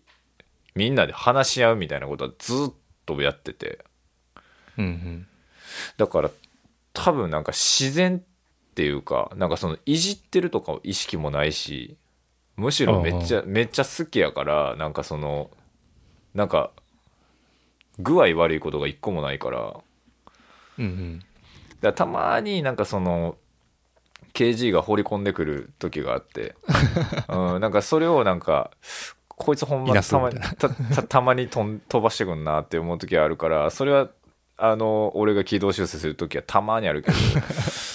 らまあ別になんかそのなんやろうな、あんまり意識的にそこを同業やから言わんとか言うとかあんま考えたことなかったな。おおそうそうそう、いやそれが僕は結構びっくりしたというか、うん、へー、まあ、だから、まあ、みんな、まあ、なんかその何か、何かしら紹介とかしてると思うんですよ。いやこれ良かったんですよね、うん、最近とかラジオとかで、うん、だけどなんかこう、いや今年はこういう感じでみたいなこうしっかりこうまとめ上げてくるみたいなそうやな、だからまあ実質結局こうやんみたいな、そう、うん、とか話とかさ、だからまあ自分、自分たちをランキングに入れ出すとやらしいというか、なんかあのよりやらしくなっちゃうから、まあそこは避けてるようにはしてんねんけど、そうだから俺もそれせえへんねやと思って、それもなんか潔すぎて怖いっていうか、はいはいはい、はい、逆にうーんと思ったりしましたね。なるほどね。結構だからなんか自分たちのことも冷静にジャッジしてる部分あるかもしれないな、うん、ああ。でリアルにその、ね、多分じゅう以内に入ってないかなっていう俺は、ああ。そうそうそう、だからなんかそういうなんか自分の耳でちゃんと聞いてるから信頼してるっていう部分があって、いやもちろんその作ったものはすごい、うん、自信はあんねんけど、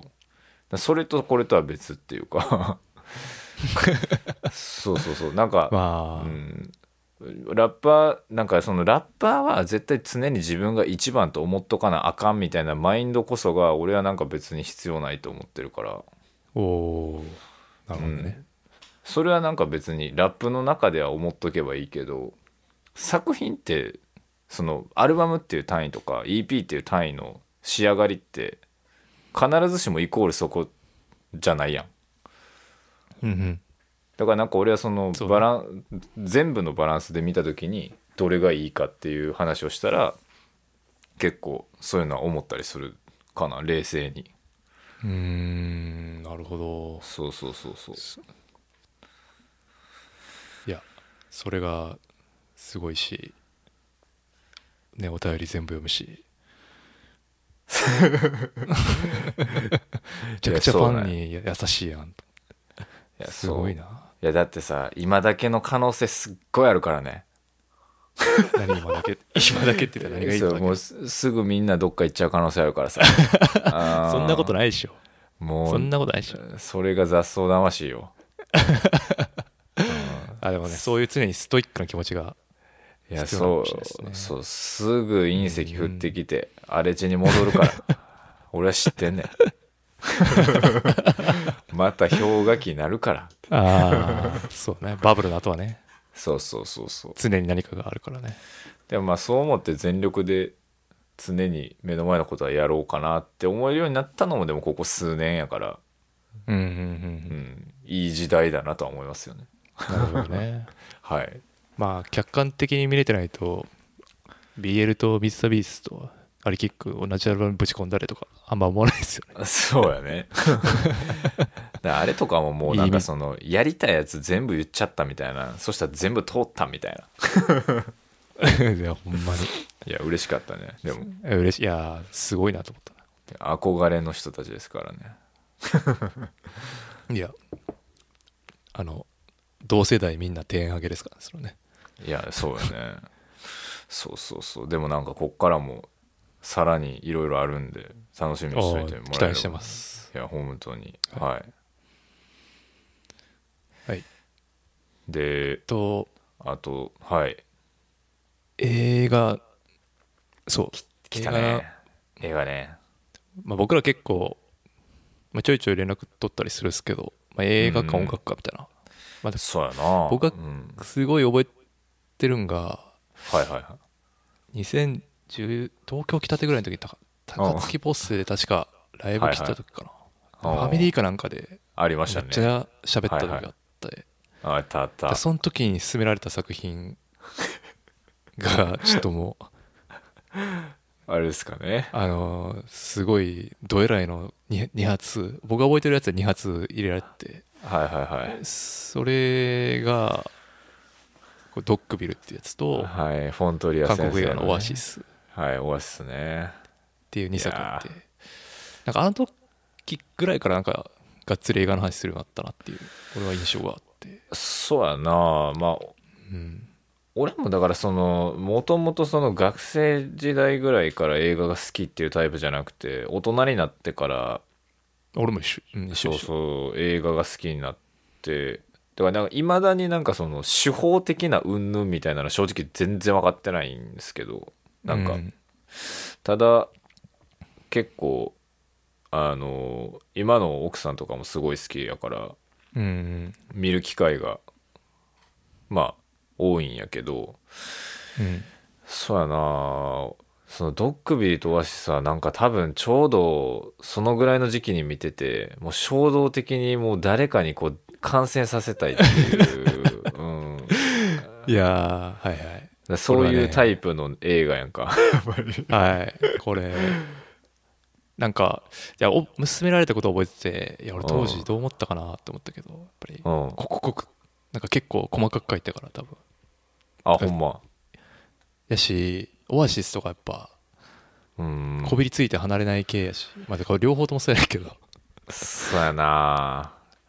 そうだからオアシスはもうその韓国映画の洗礼を完全に受けたというか、俺はイーちゃんとかですかね、はいはい、イーちゃんの先生ね、うん、はい、そういやーなんだろうな、もう 最, 最強というか、もうその表現としてあの、うん、結構俺は韓国映画やっぱり、うん、そのむき出し感でいうと最強かなと思ってて、いまだにねえ思いますね、まあ、それ最近でいうとコクソンとか大傑作はまあまあそれこそパラサイトもあったし、あ、そうね、うん、なんか好きな映画結構多いなって、やっぱりこんだけ打率高いのもなかなかないなって思うから、そうね、なんかまあある程度こうなんていうかフィルターかかって入ってきてるかもしれないけど、うん、それにしてもっていうのはあるよね。いやそうそうそう、あのいかに邦画のそのこのバジェットでやっててこの俳優でこの原作の、うん、映画館のど何の需要があるんって思う感確かになその邦画なめてんなみたいな、すげえ思うよね、うん、でもそれでお客さんが入っちゃうっていう問題もあるからね。だからそでそうだからそこら辺のさ、ね、そうそうそこら辺の事情が俺よく分かってないんだけどさ、あれ入ってんねや、うん、やっぱりまあ入ってるからそう存在するんじゃないのへえ、ね、いやだから回収できるプランがまるでみ、まあでもやっぱりジャニーズとかが出てるからやっぱ集客力あるんか。そうですよ、競技だってデビューシングルよんじゅうごまんまい売るんですよ シーディ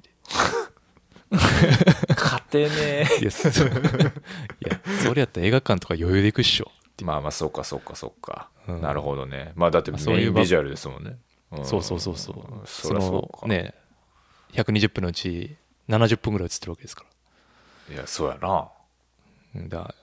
ね行くよね。勝てねえわけだわな。うん、なるほどね。いや、まあ、なんか変そう、結構やっぱブラックなやつ多いなっていう感じはしますあとあともう一個ね、ああそうそうそう、あともう一個これ衝撃やったのが草原の実験っていう映画があって、これはね僕人から勧められた映画の中でこれ以上衝撃を受けたことはなかったですね。あ、ほんま。うん、これこれすごいよね。すごかったね、うん、俺ミストぐらい、はいはいはいはいはい、はい、どんでんレベルで言うとね、あのーえー、だからドッグビルと草原の実験とオアシスってでもすげえ尖ってるもんね、どの作品もそのみっつそうそうそうみっつ。いやでも毎回なんかその結構映画見てると思ってた自分でね、うんうん、だけどなんか普通にいやこんなんあるくでって言ってくるやつがこう度肝抜き系多いから。あでも多分デ ィ, ディグが多いなと思って。いやなんやろ、多分そのあのこのみっつってどれもさその手法としてまず斬新やから、うん、多分俺もその、うん、まあこのみっつとあともう一つ灼熱の魂っていう映画、あ、はいはい、このよっつを結構なんかその映画好きであのなんかおすすめないですかって言われて、えほんまに映画に耐性がある人に関してはこ, ここら辺知ってますぐらいの感じで出す引き出しとしては常に出すねんけど、そうそうそうそう。でもここら辺を知ってる人やったらもうちょっと俺ももう話できんぐらいの詳しい人かなと思ってるねんけど、 あ, あとはまあなんか こ, これ系をやっぱりもう一発引っ張ってくる人とかもいるから、あカウンター、まあ、そうそう大ダメージ受けさせられるっていうパターンもあるしだからなんかそのこれおすすめされて衝撃でしたみたいなところをまあわざと狙って多分テンパにはおおつ、まあ、あとは他は多分大体なんか見てるやろうなっていうのもなんとなく分かったりするからブログとかああのフィルマークスとか見てると見てるっぽいなっていうのでおすすめしてなかったりする部分もあるんやと思うねんけどでも最近あんま見れてないねんな俺も、うん、あでも何だっけパラサイトの話とか面白かったけどねあパラサイトはもう見に行かねばっていうので見に行ってあとあれね、うん、スターウォーズああそうそうとどめさせに行かなあかんというあの義務感で、はい、義務感ねこの義務感がえ俺は義務感を裏切られてると思ってるけどそういうどう思いました裏切られてると思ってるのいやもう俺は結構、まあ、あれ以上なかったと思うスターウォーズめっちゃ優しいやんいやいや全然もうなんていうのあのありがとうっていうぐらいまでは感 謝, 感謝ありがとうこ の, この決着をつけてくれてありがとうってあなるほどパルパティーンって感じだったパルパティーンありがとうパルパティーンありがとうやったいやほんまに確かにパルパティーンのおかげやったもんな敵すべてにおいてすべてにおいてパルパティーンが結局いやでもほんまやっと終わってくれたっていうのもあったけどね、うん、まあそうねうん、まあでもその劇場見に行ったのはでもほんまそのふたつくらいかもなかなかやっぱり劇場にまでは行けないから、うん、あれとかもああでもペコ君におすすめされたのかなあのシャマランのはいはいはいえー、っとなんだっけ元がアンブレイクカブルの続編かおのミスターグラスミスターガラスかグラスかそうそうそうあれも面白いですね最高でしたなまあシャマランはふたりとも好きですそうやな、ね、シ, ャシャマラニストやからシャマラニストやから生粋のこれはペコ君のファンの人はねみんなシャマランを追いかけるべきっていういや間違いないほんまにあ と, あとでもジョーカーも見に行ったな、うん、ああそうねそうそうそうジョーカーはねだいぶ当てられる系やもんねあれもねいやー落とされたねあれだって大、ね、高校生とか大学生の時見たらだいぶ影響を受けてそうじゃないいやーもうだいぶ屈折を繰り返し続けるんだろうな、はい、大人になって見といてよかったよ ね, ねあれはほんまにあほんなんかタクシードライバーとか近い感じがするいや近いねあれは現代版タクシードライバーじゃないですかほんまにねえほんとねうんそうねあれ良かったね、うん、大ダメージ食らいましたよ、うん、いやまあ最そうねあ最近見たやつでいうとミッドサマーはおすすめですね出たこれねあれやねこれ絶対ヘレデタリーの監督やねそうそうそう俺は逆にヘレデタリーを見てないんですよいや俺もね見てなくてもう予告見るだけでもうああこれ無理なやつやと思ったあどっちヘレデタリーうんヘレデタリーああそうねそう俺もホラーあんま見ないからちょっとまだ見てないんですけどミッドサマーはちょっともうホラーを超えてきてる新感覚なんで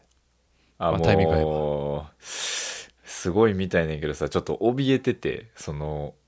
あのホラーに対する耐性が年々やっぱりね弱くなっててあ, あのビビりになっていってて、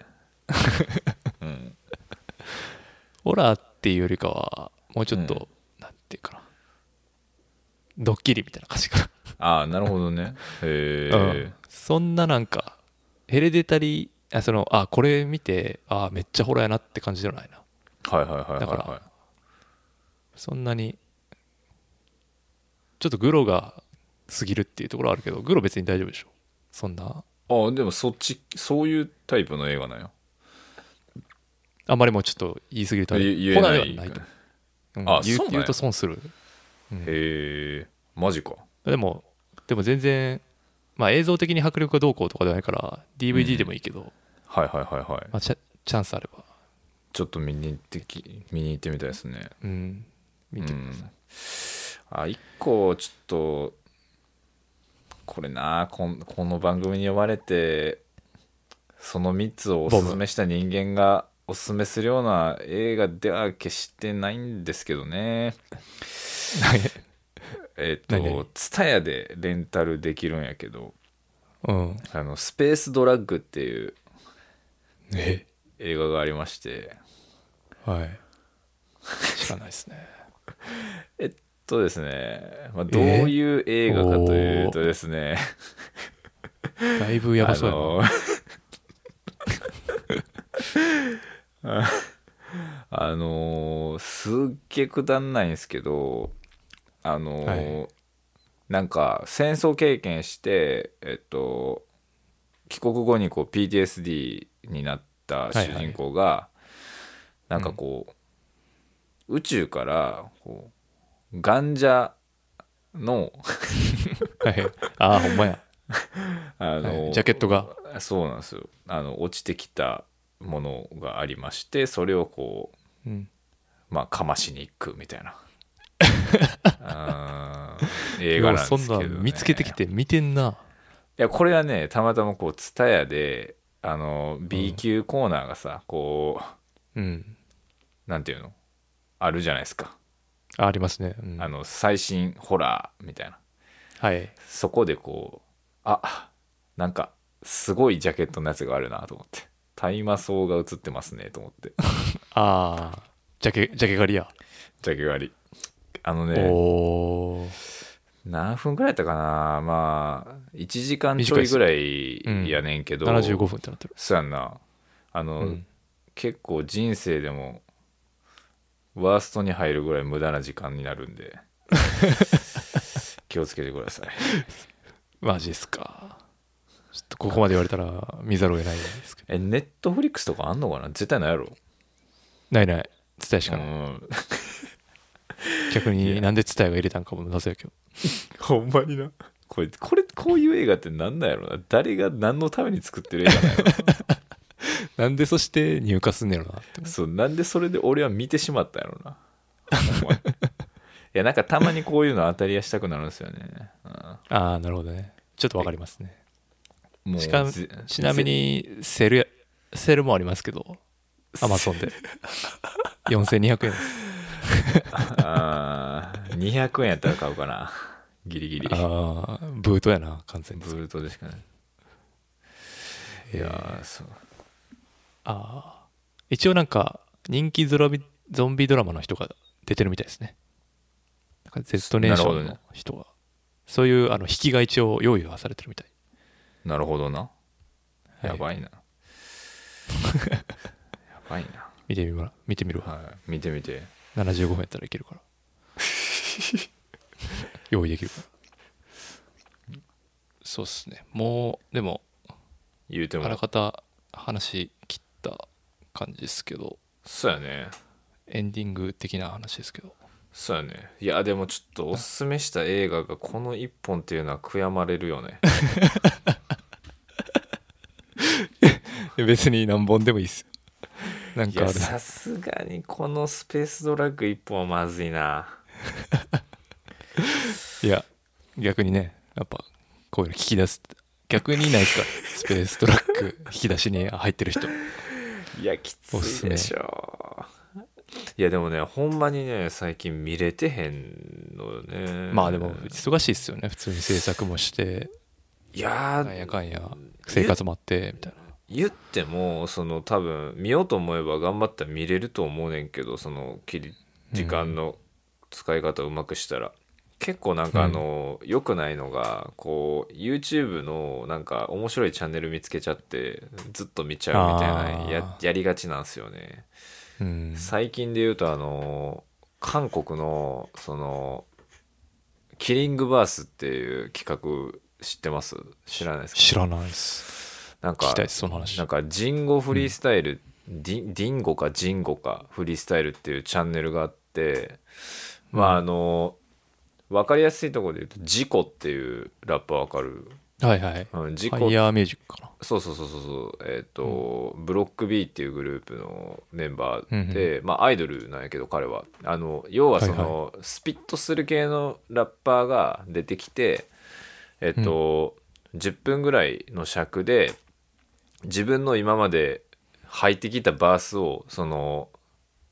あの数珠つなぎに歌っていくみたいな企画なんですよ。うー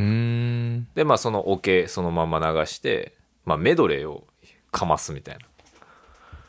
なるほどね。でそれがめっちゃやばく面白いですよ非常にであの 僕, 僕が非常に大好きなあの韓国のハックルベリーピーっていうラッパーがいるんですけど、えー、知らない、うん、えっとまあ分かりやすく言うと韓国版エミネムみたいな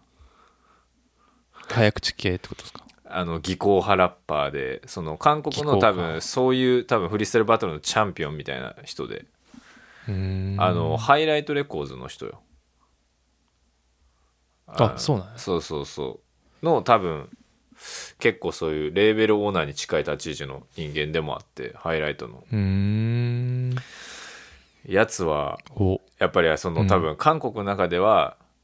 うん、多分なんやけどその一回なんかモーメントに聞いたことあるんだけど結構キング的な位置にいる人らしくて今は知らんねん そ, その当時モーメントに聞いた時に言ってて、うんね、そうでその人のキリングバースもやっぱりこうなんていうかなお家芸的にそういうあのキルやばいバースを連発するみたいなへそれめちゃくちゃ面白いからちょっとあのファストラップとかそういう技巧派ラップに興味があれば見てみてほしいんですけど、うん、あお前ハイあパロアルトとかも出てるんですね、うん、あそうそうそうそう出てる、えー結構ね J パークそうそうそうなかなかいい、うん、いい人生がありました、ね、やっぱり全員いい、ね、もう根本的にラップうまいからその聞いてても聞き応え抜群なんで韓国のヒップホップってどういう風にディグってるんですか、うん、それも聞きたかったなあでも大体 Spotify の, そのアーティストでたどるのとインスタグラムでああそっか、そのビートメーカーとかが結構いい人が多いから、うん、そういうのをフォローしてると、うん、こうストーリーに上げてくれて新譜をなるほどねでそういうとこからとかあとはでも大体そうね YouTube が多いなやっぱりこのチャンネルとかもそうやけどああそっかでもこれを再生すると関連動画が出てくるんかそうそうそう例えばこのそいそいつのキリングバースを再生するとそうそうでその関連動画でそいつの曲が聴けたりとかただ一点韓国のアーティストのえっと難しいのがハングル読めないんで、うんうん、読み方がどれなんかっていうのとアーティスト名がどれなんかっていうのがたまに分からんあなるほどね そ, そこが、はい、あのちょっと検索能力的に俺の限界を感じる時があるねなるほどね、まあ、コピペも限界がって感じですねそうそうそうそうそううーんそういうことかちょっとそれやってみようかないやちょっとね結構興味あるけどそうインスタとかたまにそう見るけど、うん、その特定のレベルハイヤーレベルだけチェックしてる感じで、まあ、それは湿気とか、はいはいはい、ベタなとこしか見れないんででもなんか多分無造無造いっぱいいるじゃないですかいやいるよ韓国はすごいほんまにすごいよねレベルめっちゃ高いねだから、うん、だから日本もすごい影響やっぱり受けてるよね韓国のそのヒップホップに絶対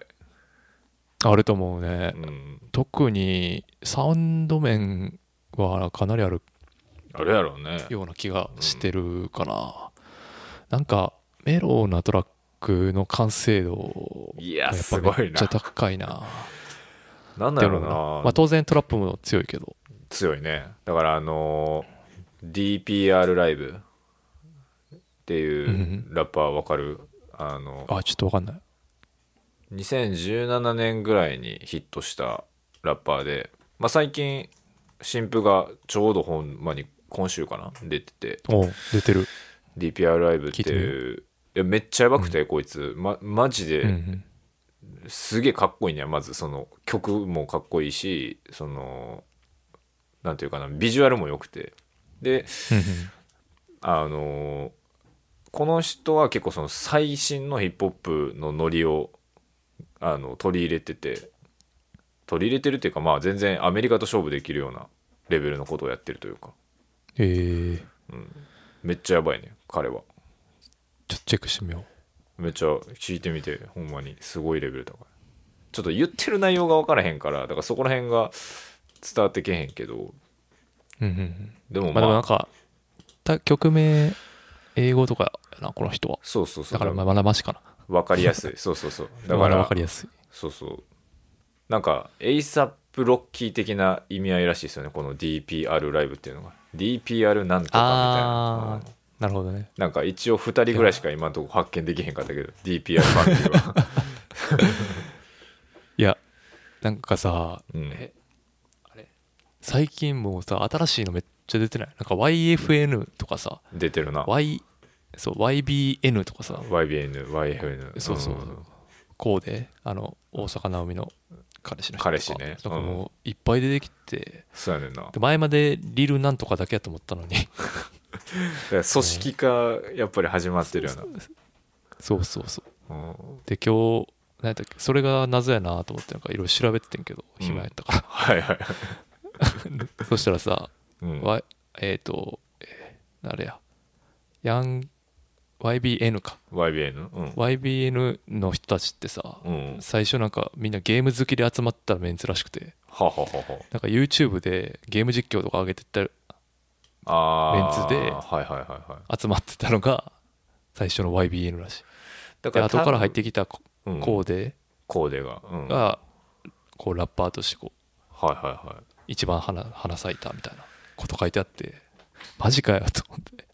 こんな ゲ, ゲームノリでやったやつらがこんなゲームの中心に来るんかい、ヒップホップゲームなんて。うん、まあでもほんまにだから多分 YouTuber とかから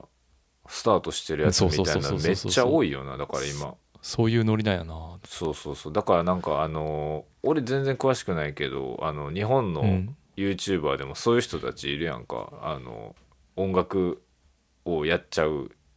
やっちゃうっていう言い方してたやな、音楽をやり始める人たし、たしなまれるたしなまれる方だからまあああいう感じなんやろね。だからノリ的にはそんな人いる？その YouTuber で音楽やり始める人。うん、なんか俺はあんまり詳しくないねんけど、マホトとか、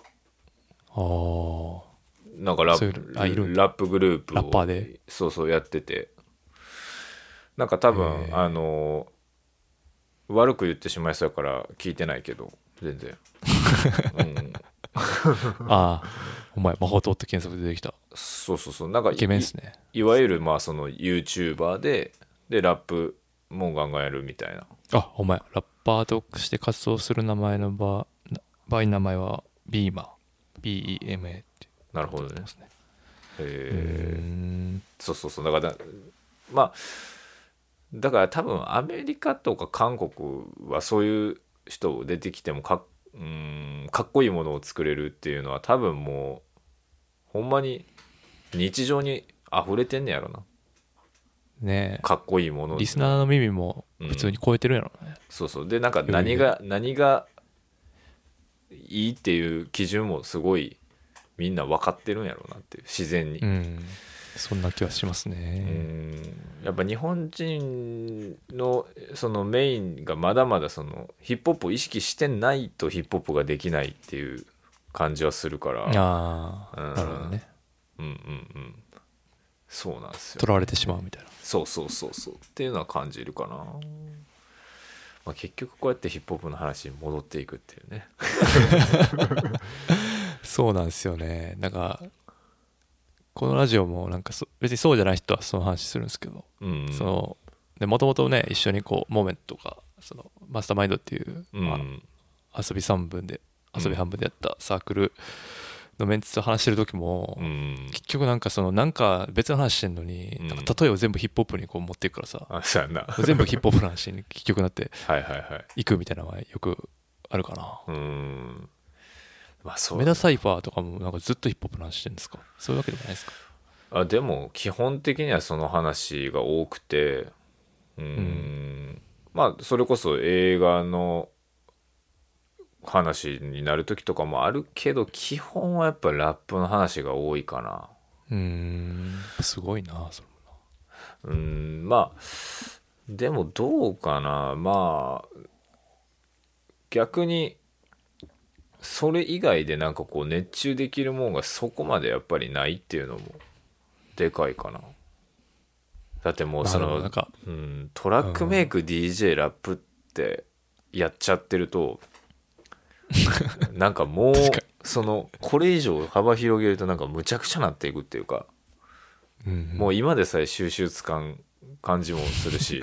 確かにあ、うん、いやすごいよな。トラックメイクがやってるのがすごいなと思う。いやでもなやっぱり今簡単になってるからよりその作る作り方とかもそうやし、うんうんうん、だからよりそのオリジナリティを出すのが難しいなっていうところで悩みはあるっていうか、うん、なんかでもペコくんのビートなんかもういろんなことできすぎてすんなんか結構す毎回すごいなと思うけど、あこんなんもできるんやみたいな。でもなんかこうなんちゅうかなそのやっぱ、うん、自分では色みたいなそうそう色みたいなのがやっぱり弱いなっていうのがあって、例えば ジェイジェイジェイ とかあ俺彼は日本でもまあ普通にトップスリーとかに入ってくるかなっていうぐらいすごいビートメーカーとして優秀やと思ってて、まあ、なんか、うん、もう普通にドラム聴いただけで分かるよね。そうそうそうそうそう。なんかやっぱり他の人のアルバム聴いてて別にクレジットとか見てなくてもなんかこれ ジェイジェイジェイ っぽいなって思ったらやっぱりそうやったりするからあれはすごいなと思うなほんまに。だからなんかあれぐらい極めたいけどなんか、うん、難しいなとも思う。それをなんかビートに自分のラップが勝てなくなりそうな気もするし、 あ, あそこまでいくとあ、まあうん、あれですよね。なんかここはあくまで補助輪的なって話をされてましたね。そうそうそうなんかバランスが俺はやっぱり大事かなとは思ってて、うん、確かにな。そうそうまあでも最終やっぱ好きなもんを作っていくみたいなでなんか自分が出せないノリを人から買うみたいな感じでは考えてるかなビートに関しては。うーんそうそう自分でこれは作れるなみたいなの買ってもしゃあないなとは思うからまあそりゃそうやねそうそうそうそうでも最近そういう感じにしてるかな。ファンキー系は強いですよね。なんかそういうイメージはありますか。そういうことじゃないですか。あでもそうかも。なんかそういうノリのいいというか分かりやすいものは作れるけど、そうそうそう逆になんかそういう、うん、まあすごいグルービー癖のあるドラムとかそういうのはやっぱりなんか難しかったりするからなかなか。なるほどね。そういうところで試行錯誤はしてるかもね。うん。へえ。うん。いやー。これ全部やこんなに全部やってる人もあんまいないもんね。でも増えた気するけどな。ほんまに。ああ、うん。マルチプレイヤー的な。そうそうそう。なんかそれぐらいライトになったというか、昔やったらそのなんか、うん、例えば エムピーシー 買ってターンテーブル買ってみたいな感じやん。ああそうね最初のハードルが高かったもんね。これも同様にそうそう同様に高かったけど今ってさその ディージェー コントローラーってさんまんえんとかで手に入ってそうねまあビートメイクするための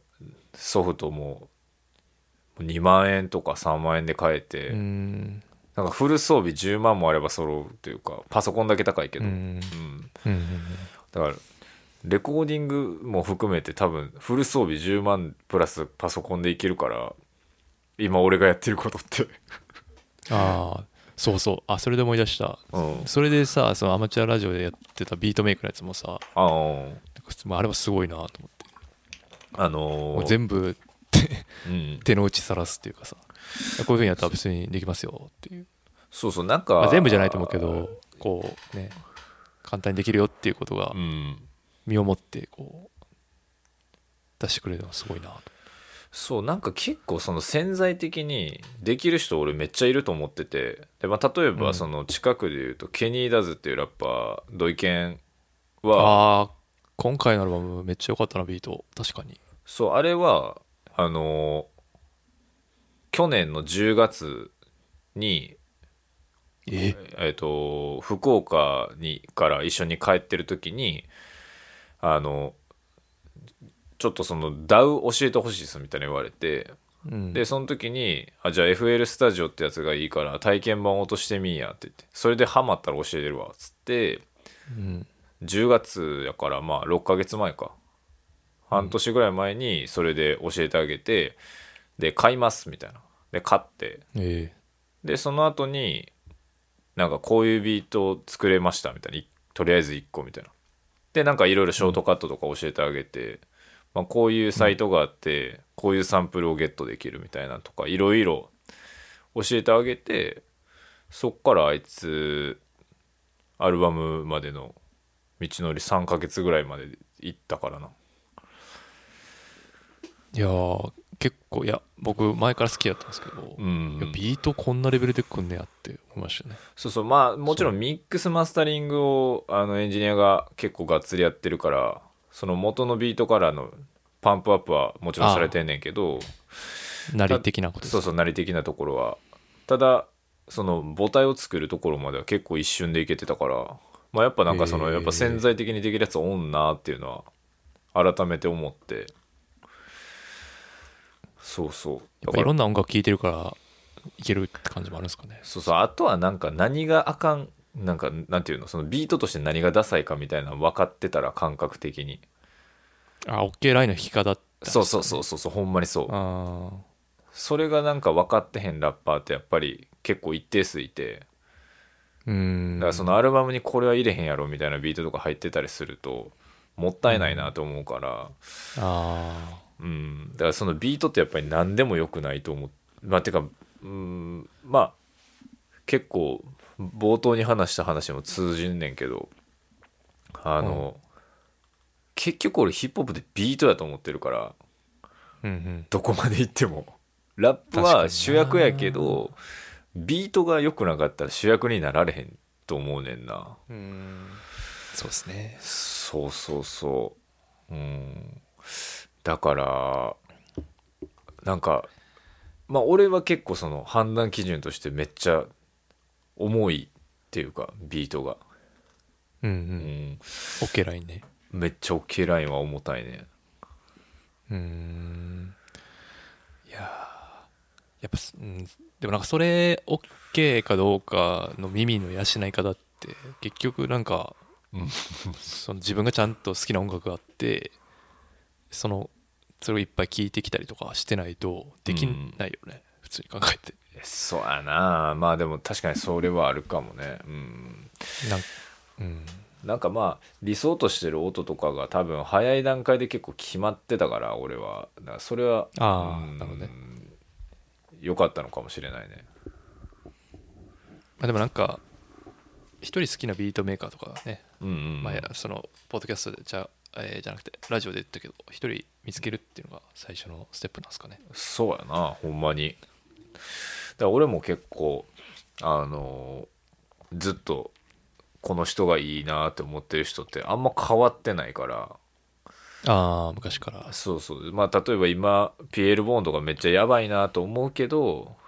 うんあのーピエール・ボーンみたいな音楽を作りたいかって言われたらめっちゃ微妙やからあそうそう確かにな。ピエール・ボーンはあくまでピエール・ボーンのそのフィールドに影響を受けた人がああいう音楽を作っていくべきやと思うから、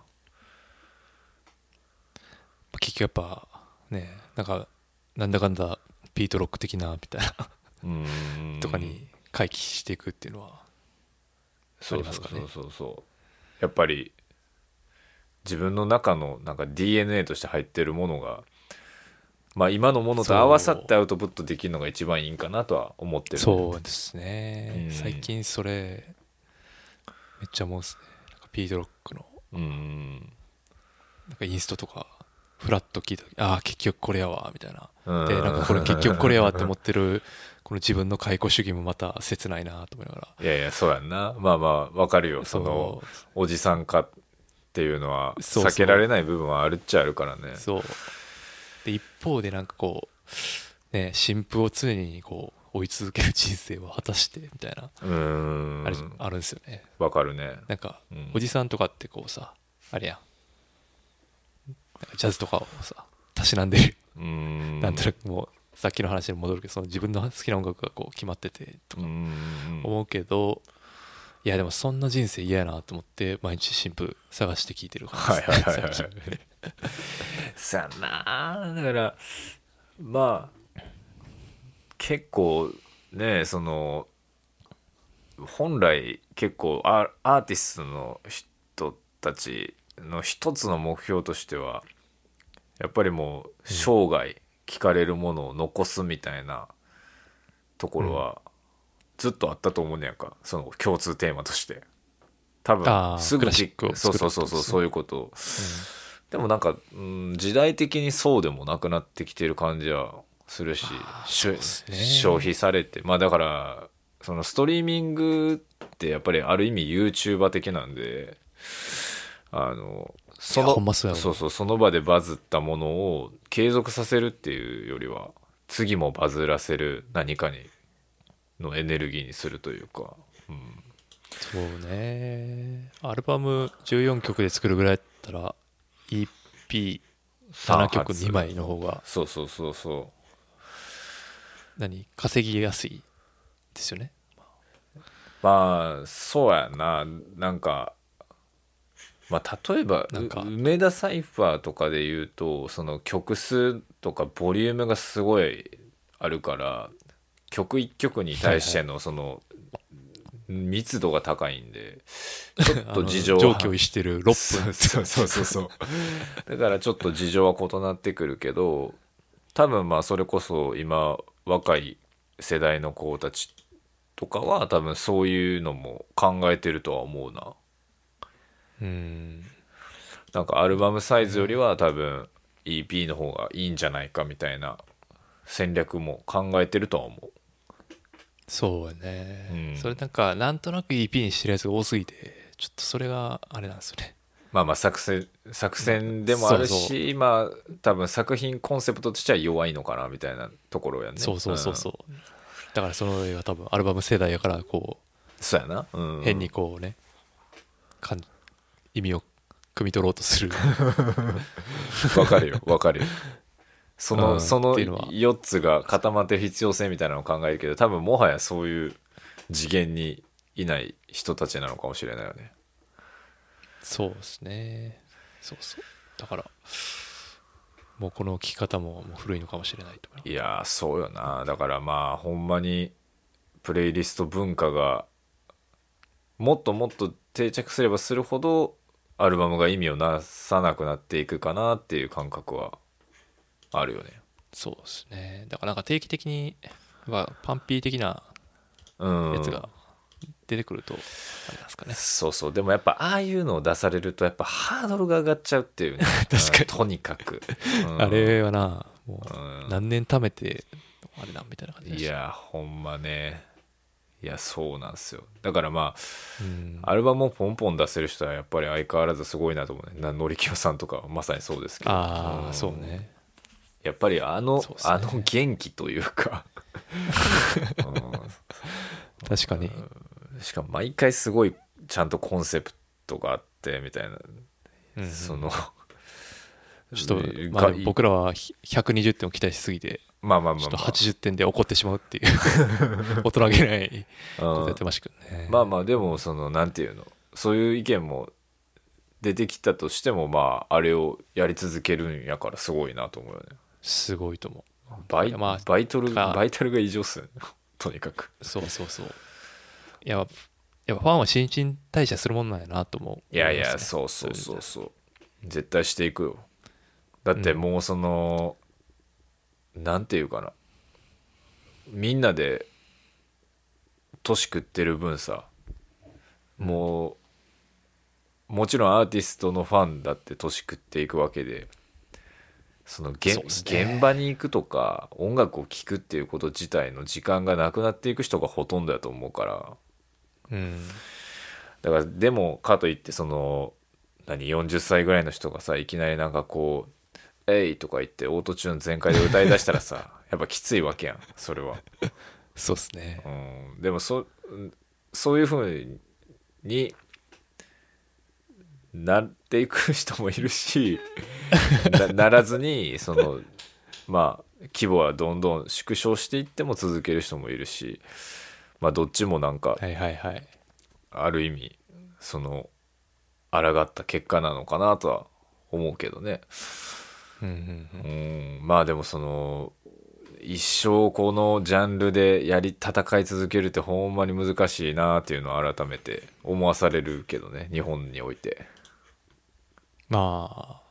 まあアメリカとかでもだって難しいやろうしな。そう、ね、そうアメリカアメリカで別の難しさっていうか、ね、うん、新陳代謝めっちゃ早いから。そうやんな。まあ、ただ一回当たればね、も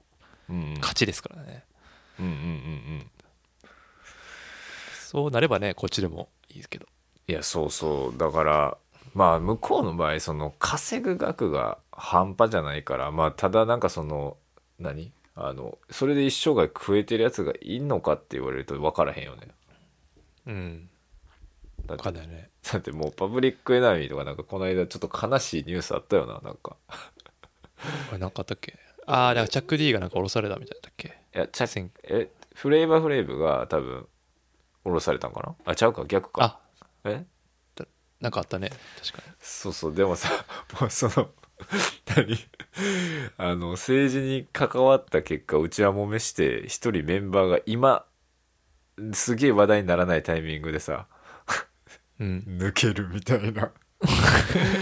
いやきついなみたいな。確かに。でもなんかそれは結構まあアメリカとかのレベルですらあんねやみたいなのは感じたね。そうやな、あのラッパーのジャルールっていう人、ジャルールね、いるジャルールって今なんかフェスの運営とかちょっとビジネスとしてやろうとしてるやってたんですけど、でそれをそれを抑えたドキュメンタリーっていうのがネットフリックスにあって、やばいな、めっちゃおもろいからぜひ見てほしいですね。え彼はやっぱりミスってんのライブ。いやめっちゃあやっぱねこうストリートをくぐり抜けた人間が違うなってい う, こう立ち振る舞いを見せるから。ああなるほどね。まあこのドキュメンタリー自体はなんかまあすごいでっかいバハマのなんか島ですごい大きいミュージックフェスティバルやりますみたいな、でセレブもみんな来ますみたいな、めちゃくちゃ古代広告ってはいはいはいはい、てんてんてんみたいな、その後みたいな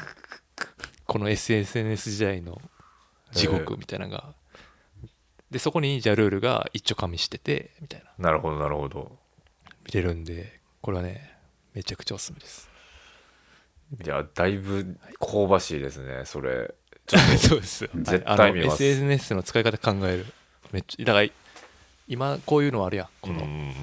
デマとかね、コロナの、はいはいはいはい、それに、まあ、それにちょっと近いっていうか、えー、なんかいかにこう エスエヌエス で着飾られたりとか作られたものって、うん、それが崩れた時ってどうなるみたいな地獄が可視化されてるんで、はい、いや最高っすね。後でリンク送っときます。いやそうそう、あネットリックス入ってるっけ、はい、入ってる入ってる入ってる、うん、入ってる。あじゃあそれぜ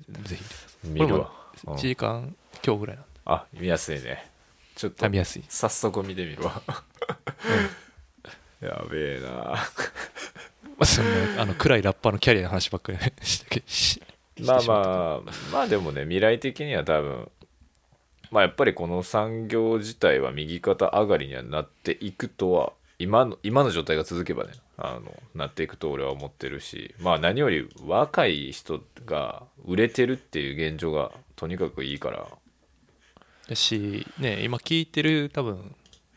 人間のその何層で言っても若い人多いから、そうそうそう、これからそれがベースになっていくというか。そうやねんな、ほんまにじゅうごさいとか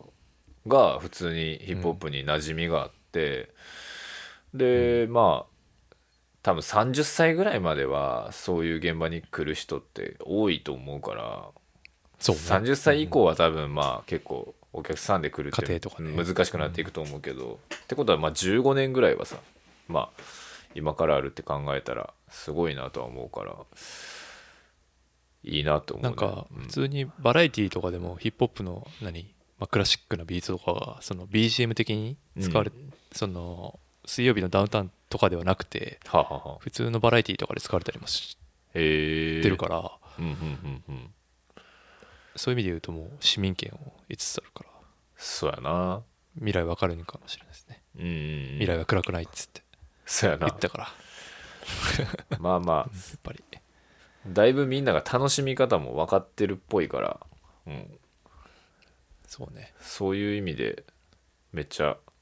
今後は良くなっていくと信じてるね。俺もそうですね、うん、あの応援してますんで。ありがとうございます。ほんまにちょっとねいやいやめっちゃ長い間喋りましたけどいやいやほんま楽しかったなあ。あ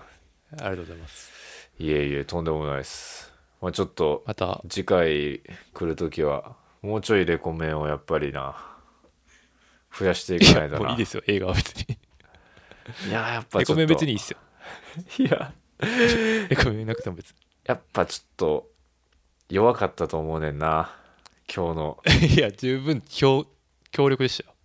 いや誰も言わないですか。いやこれでだって出てきていやそんなに何でもいいけどじゃあパラサイトですわって言われまあそうやなないじゃないですかまあまあまあ、まあまあ、それはみんな見てるっすからねここら辺はみんなみんな見てるからあるけどまあだって今さっきフィルマックス見たけどろくにんぐらいしか見てないよ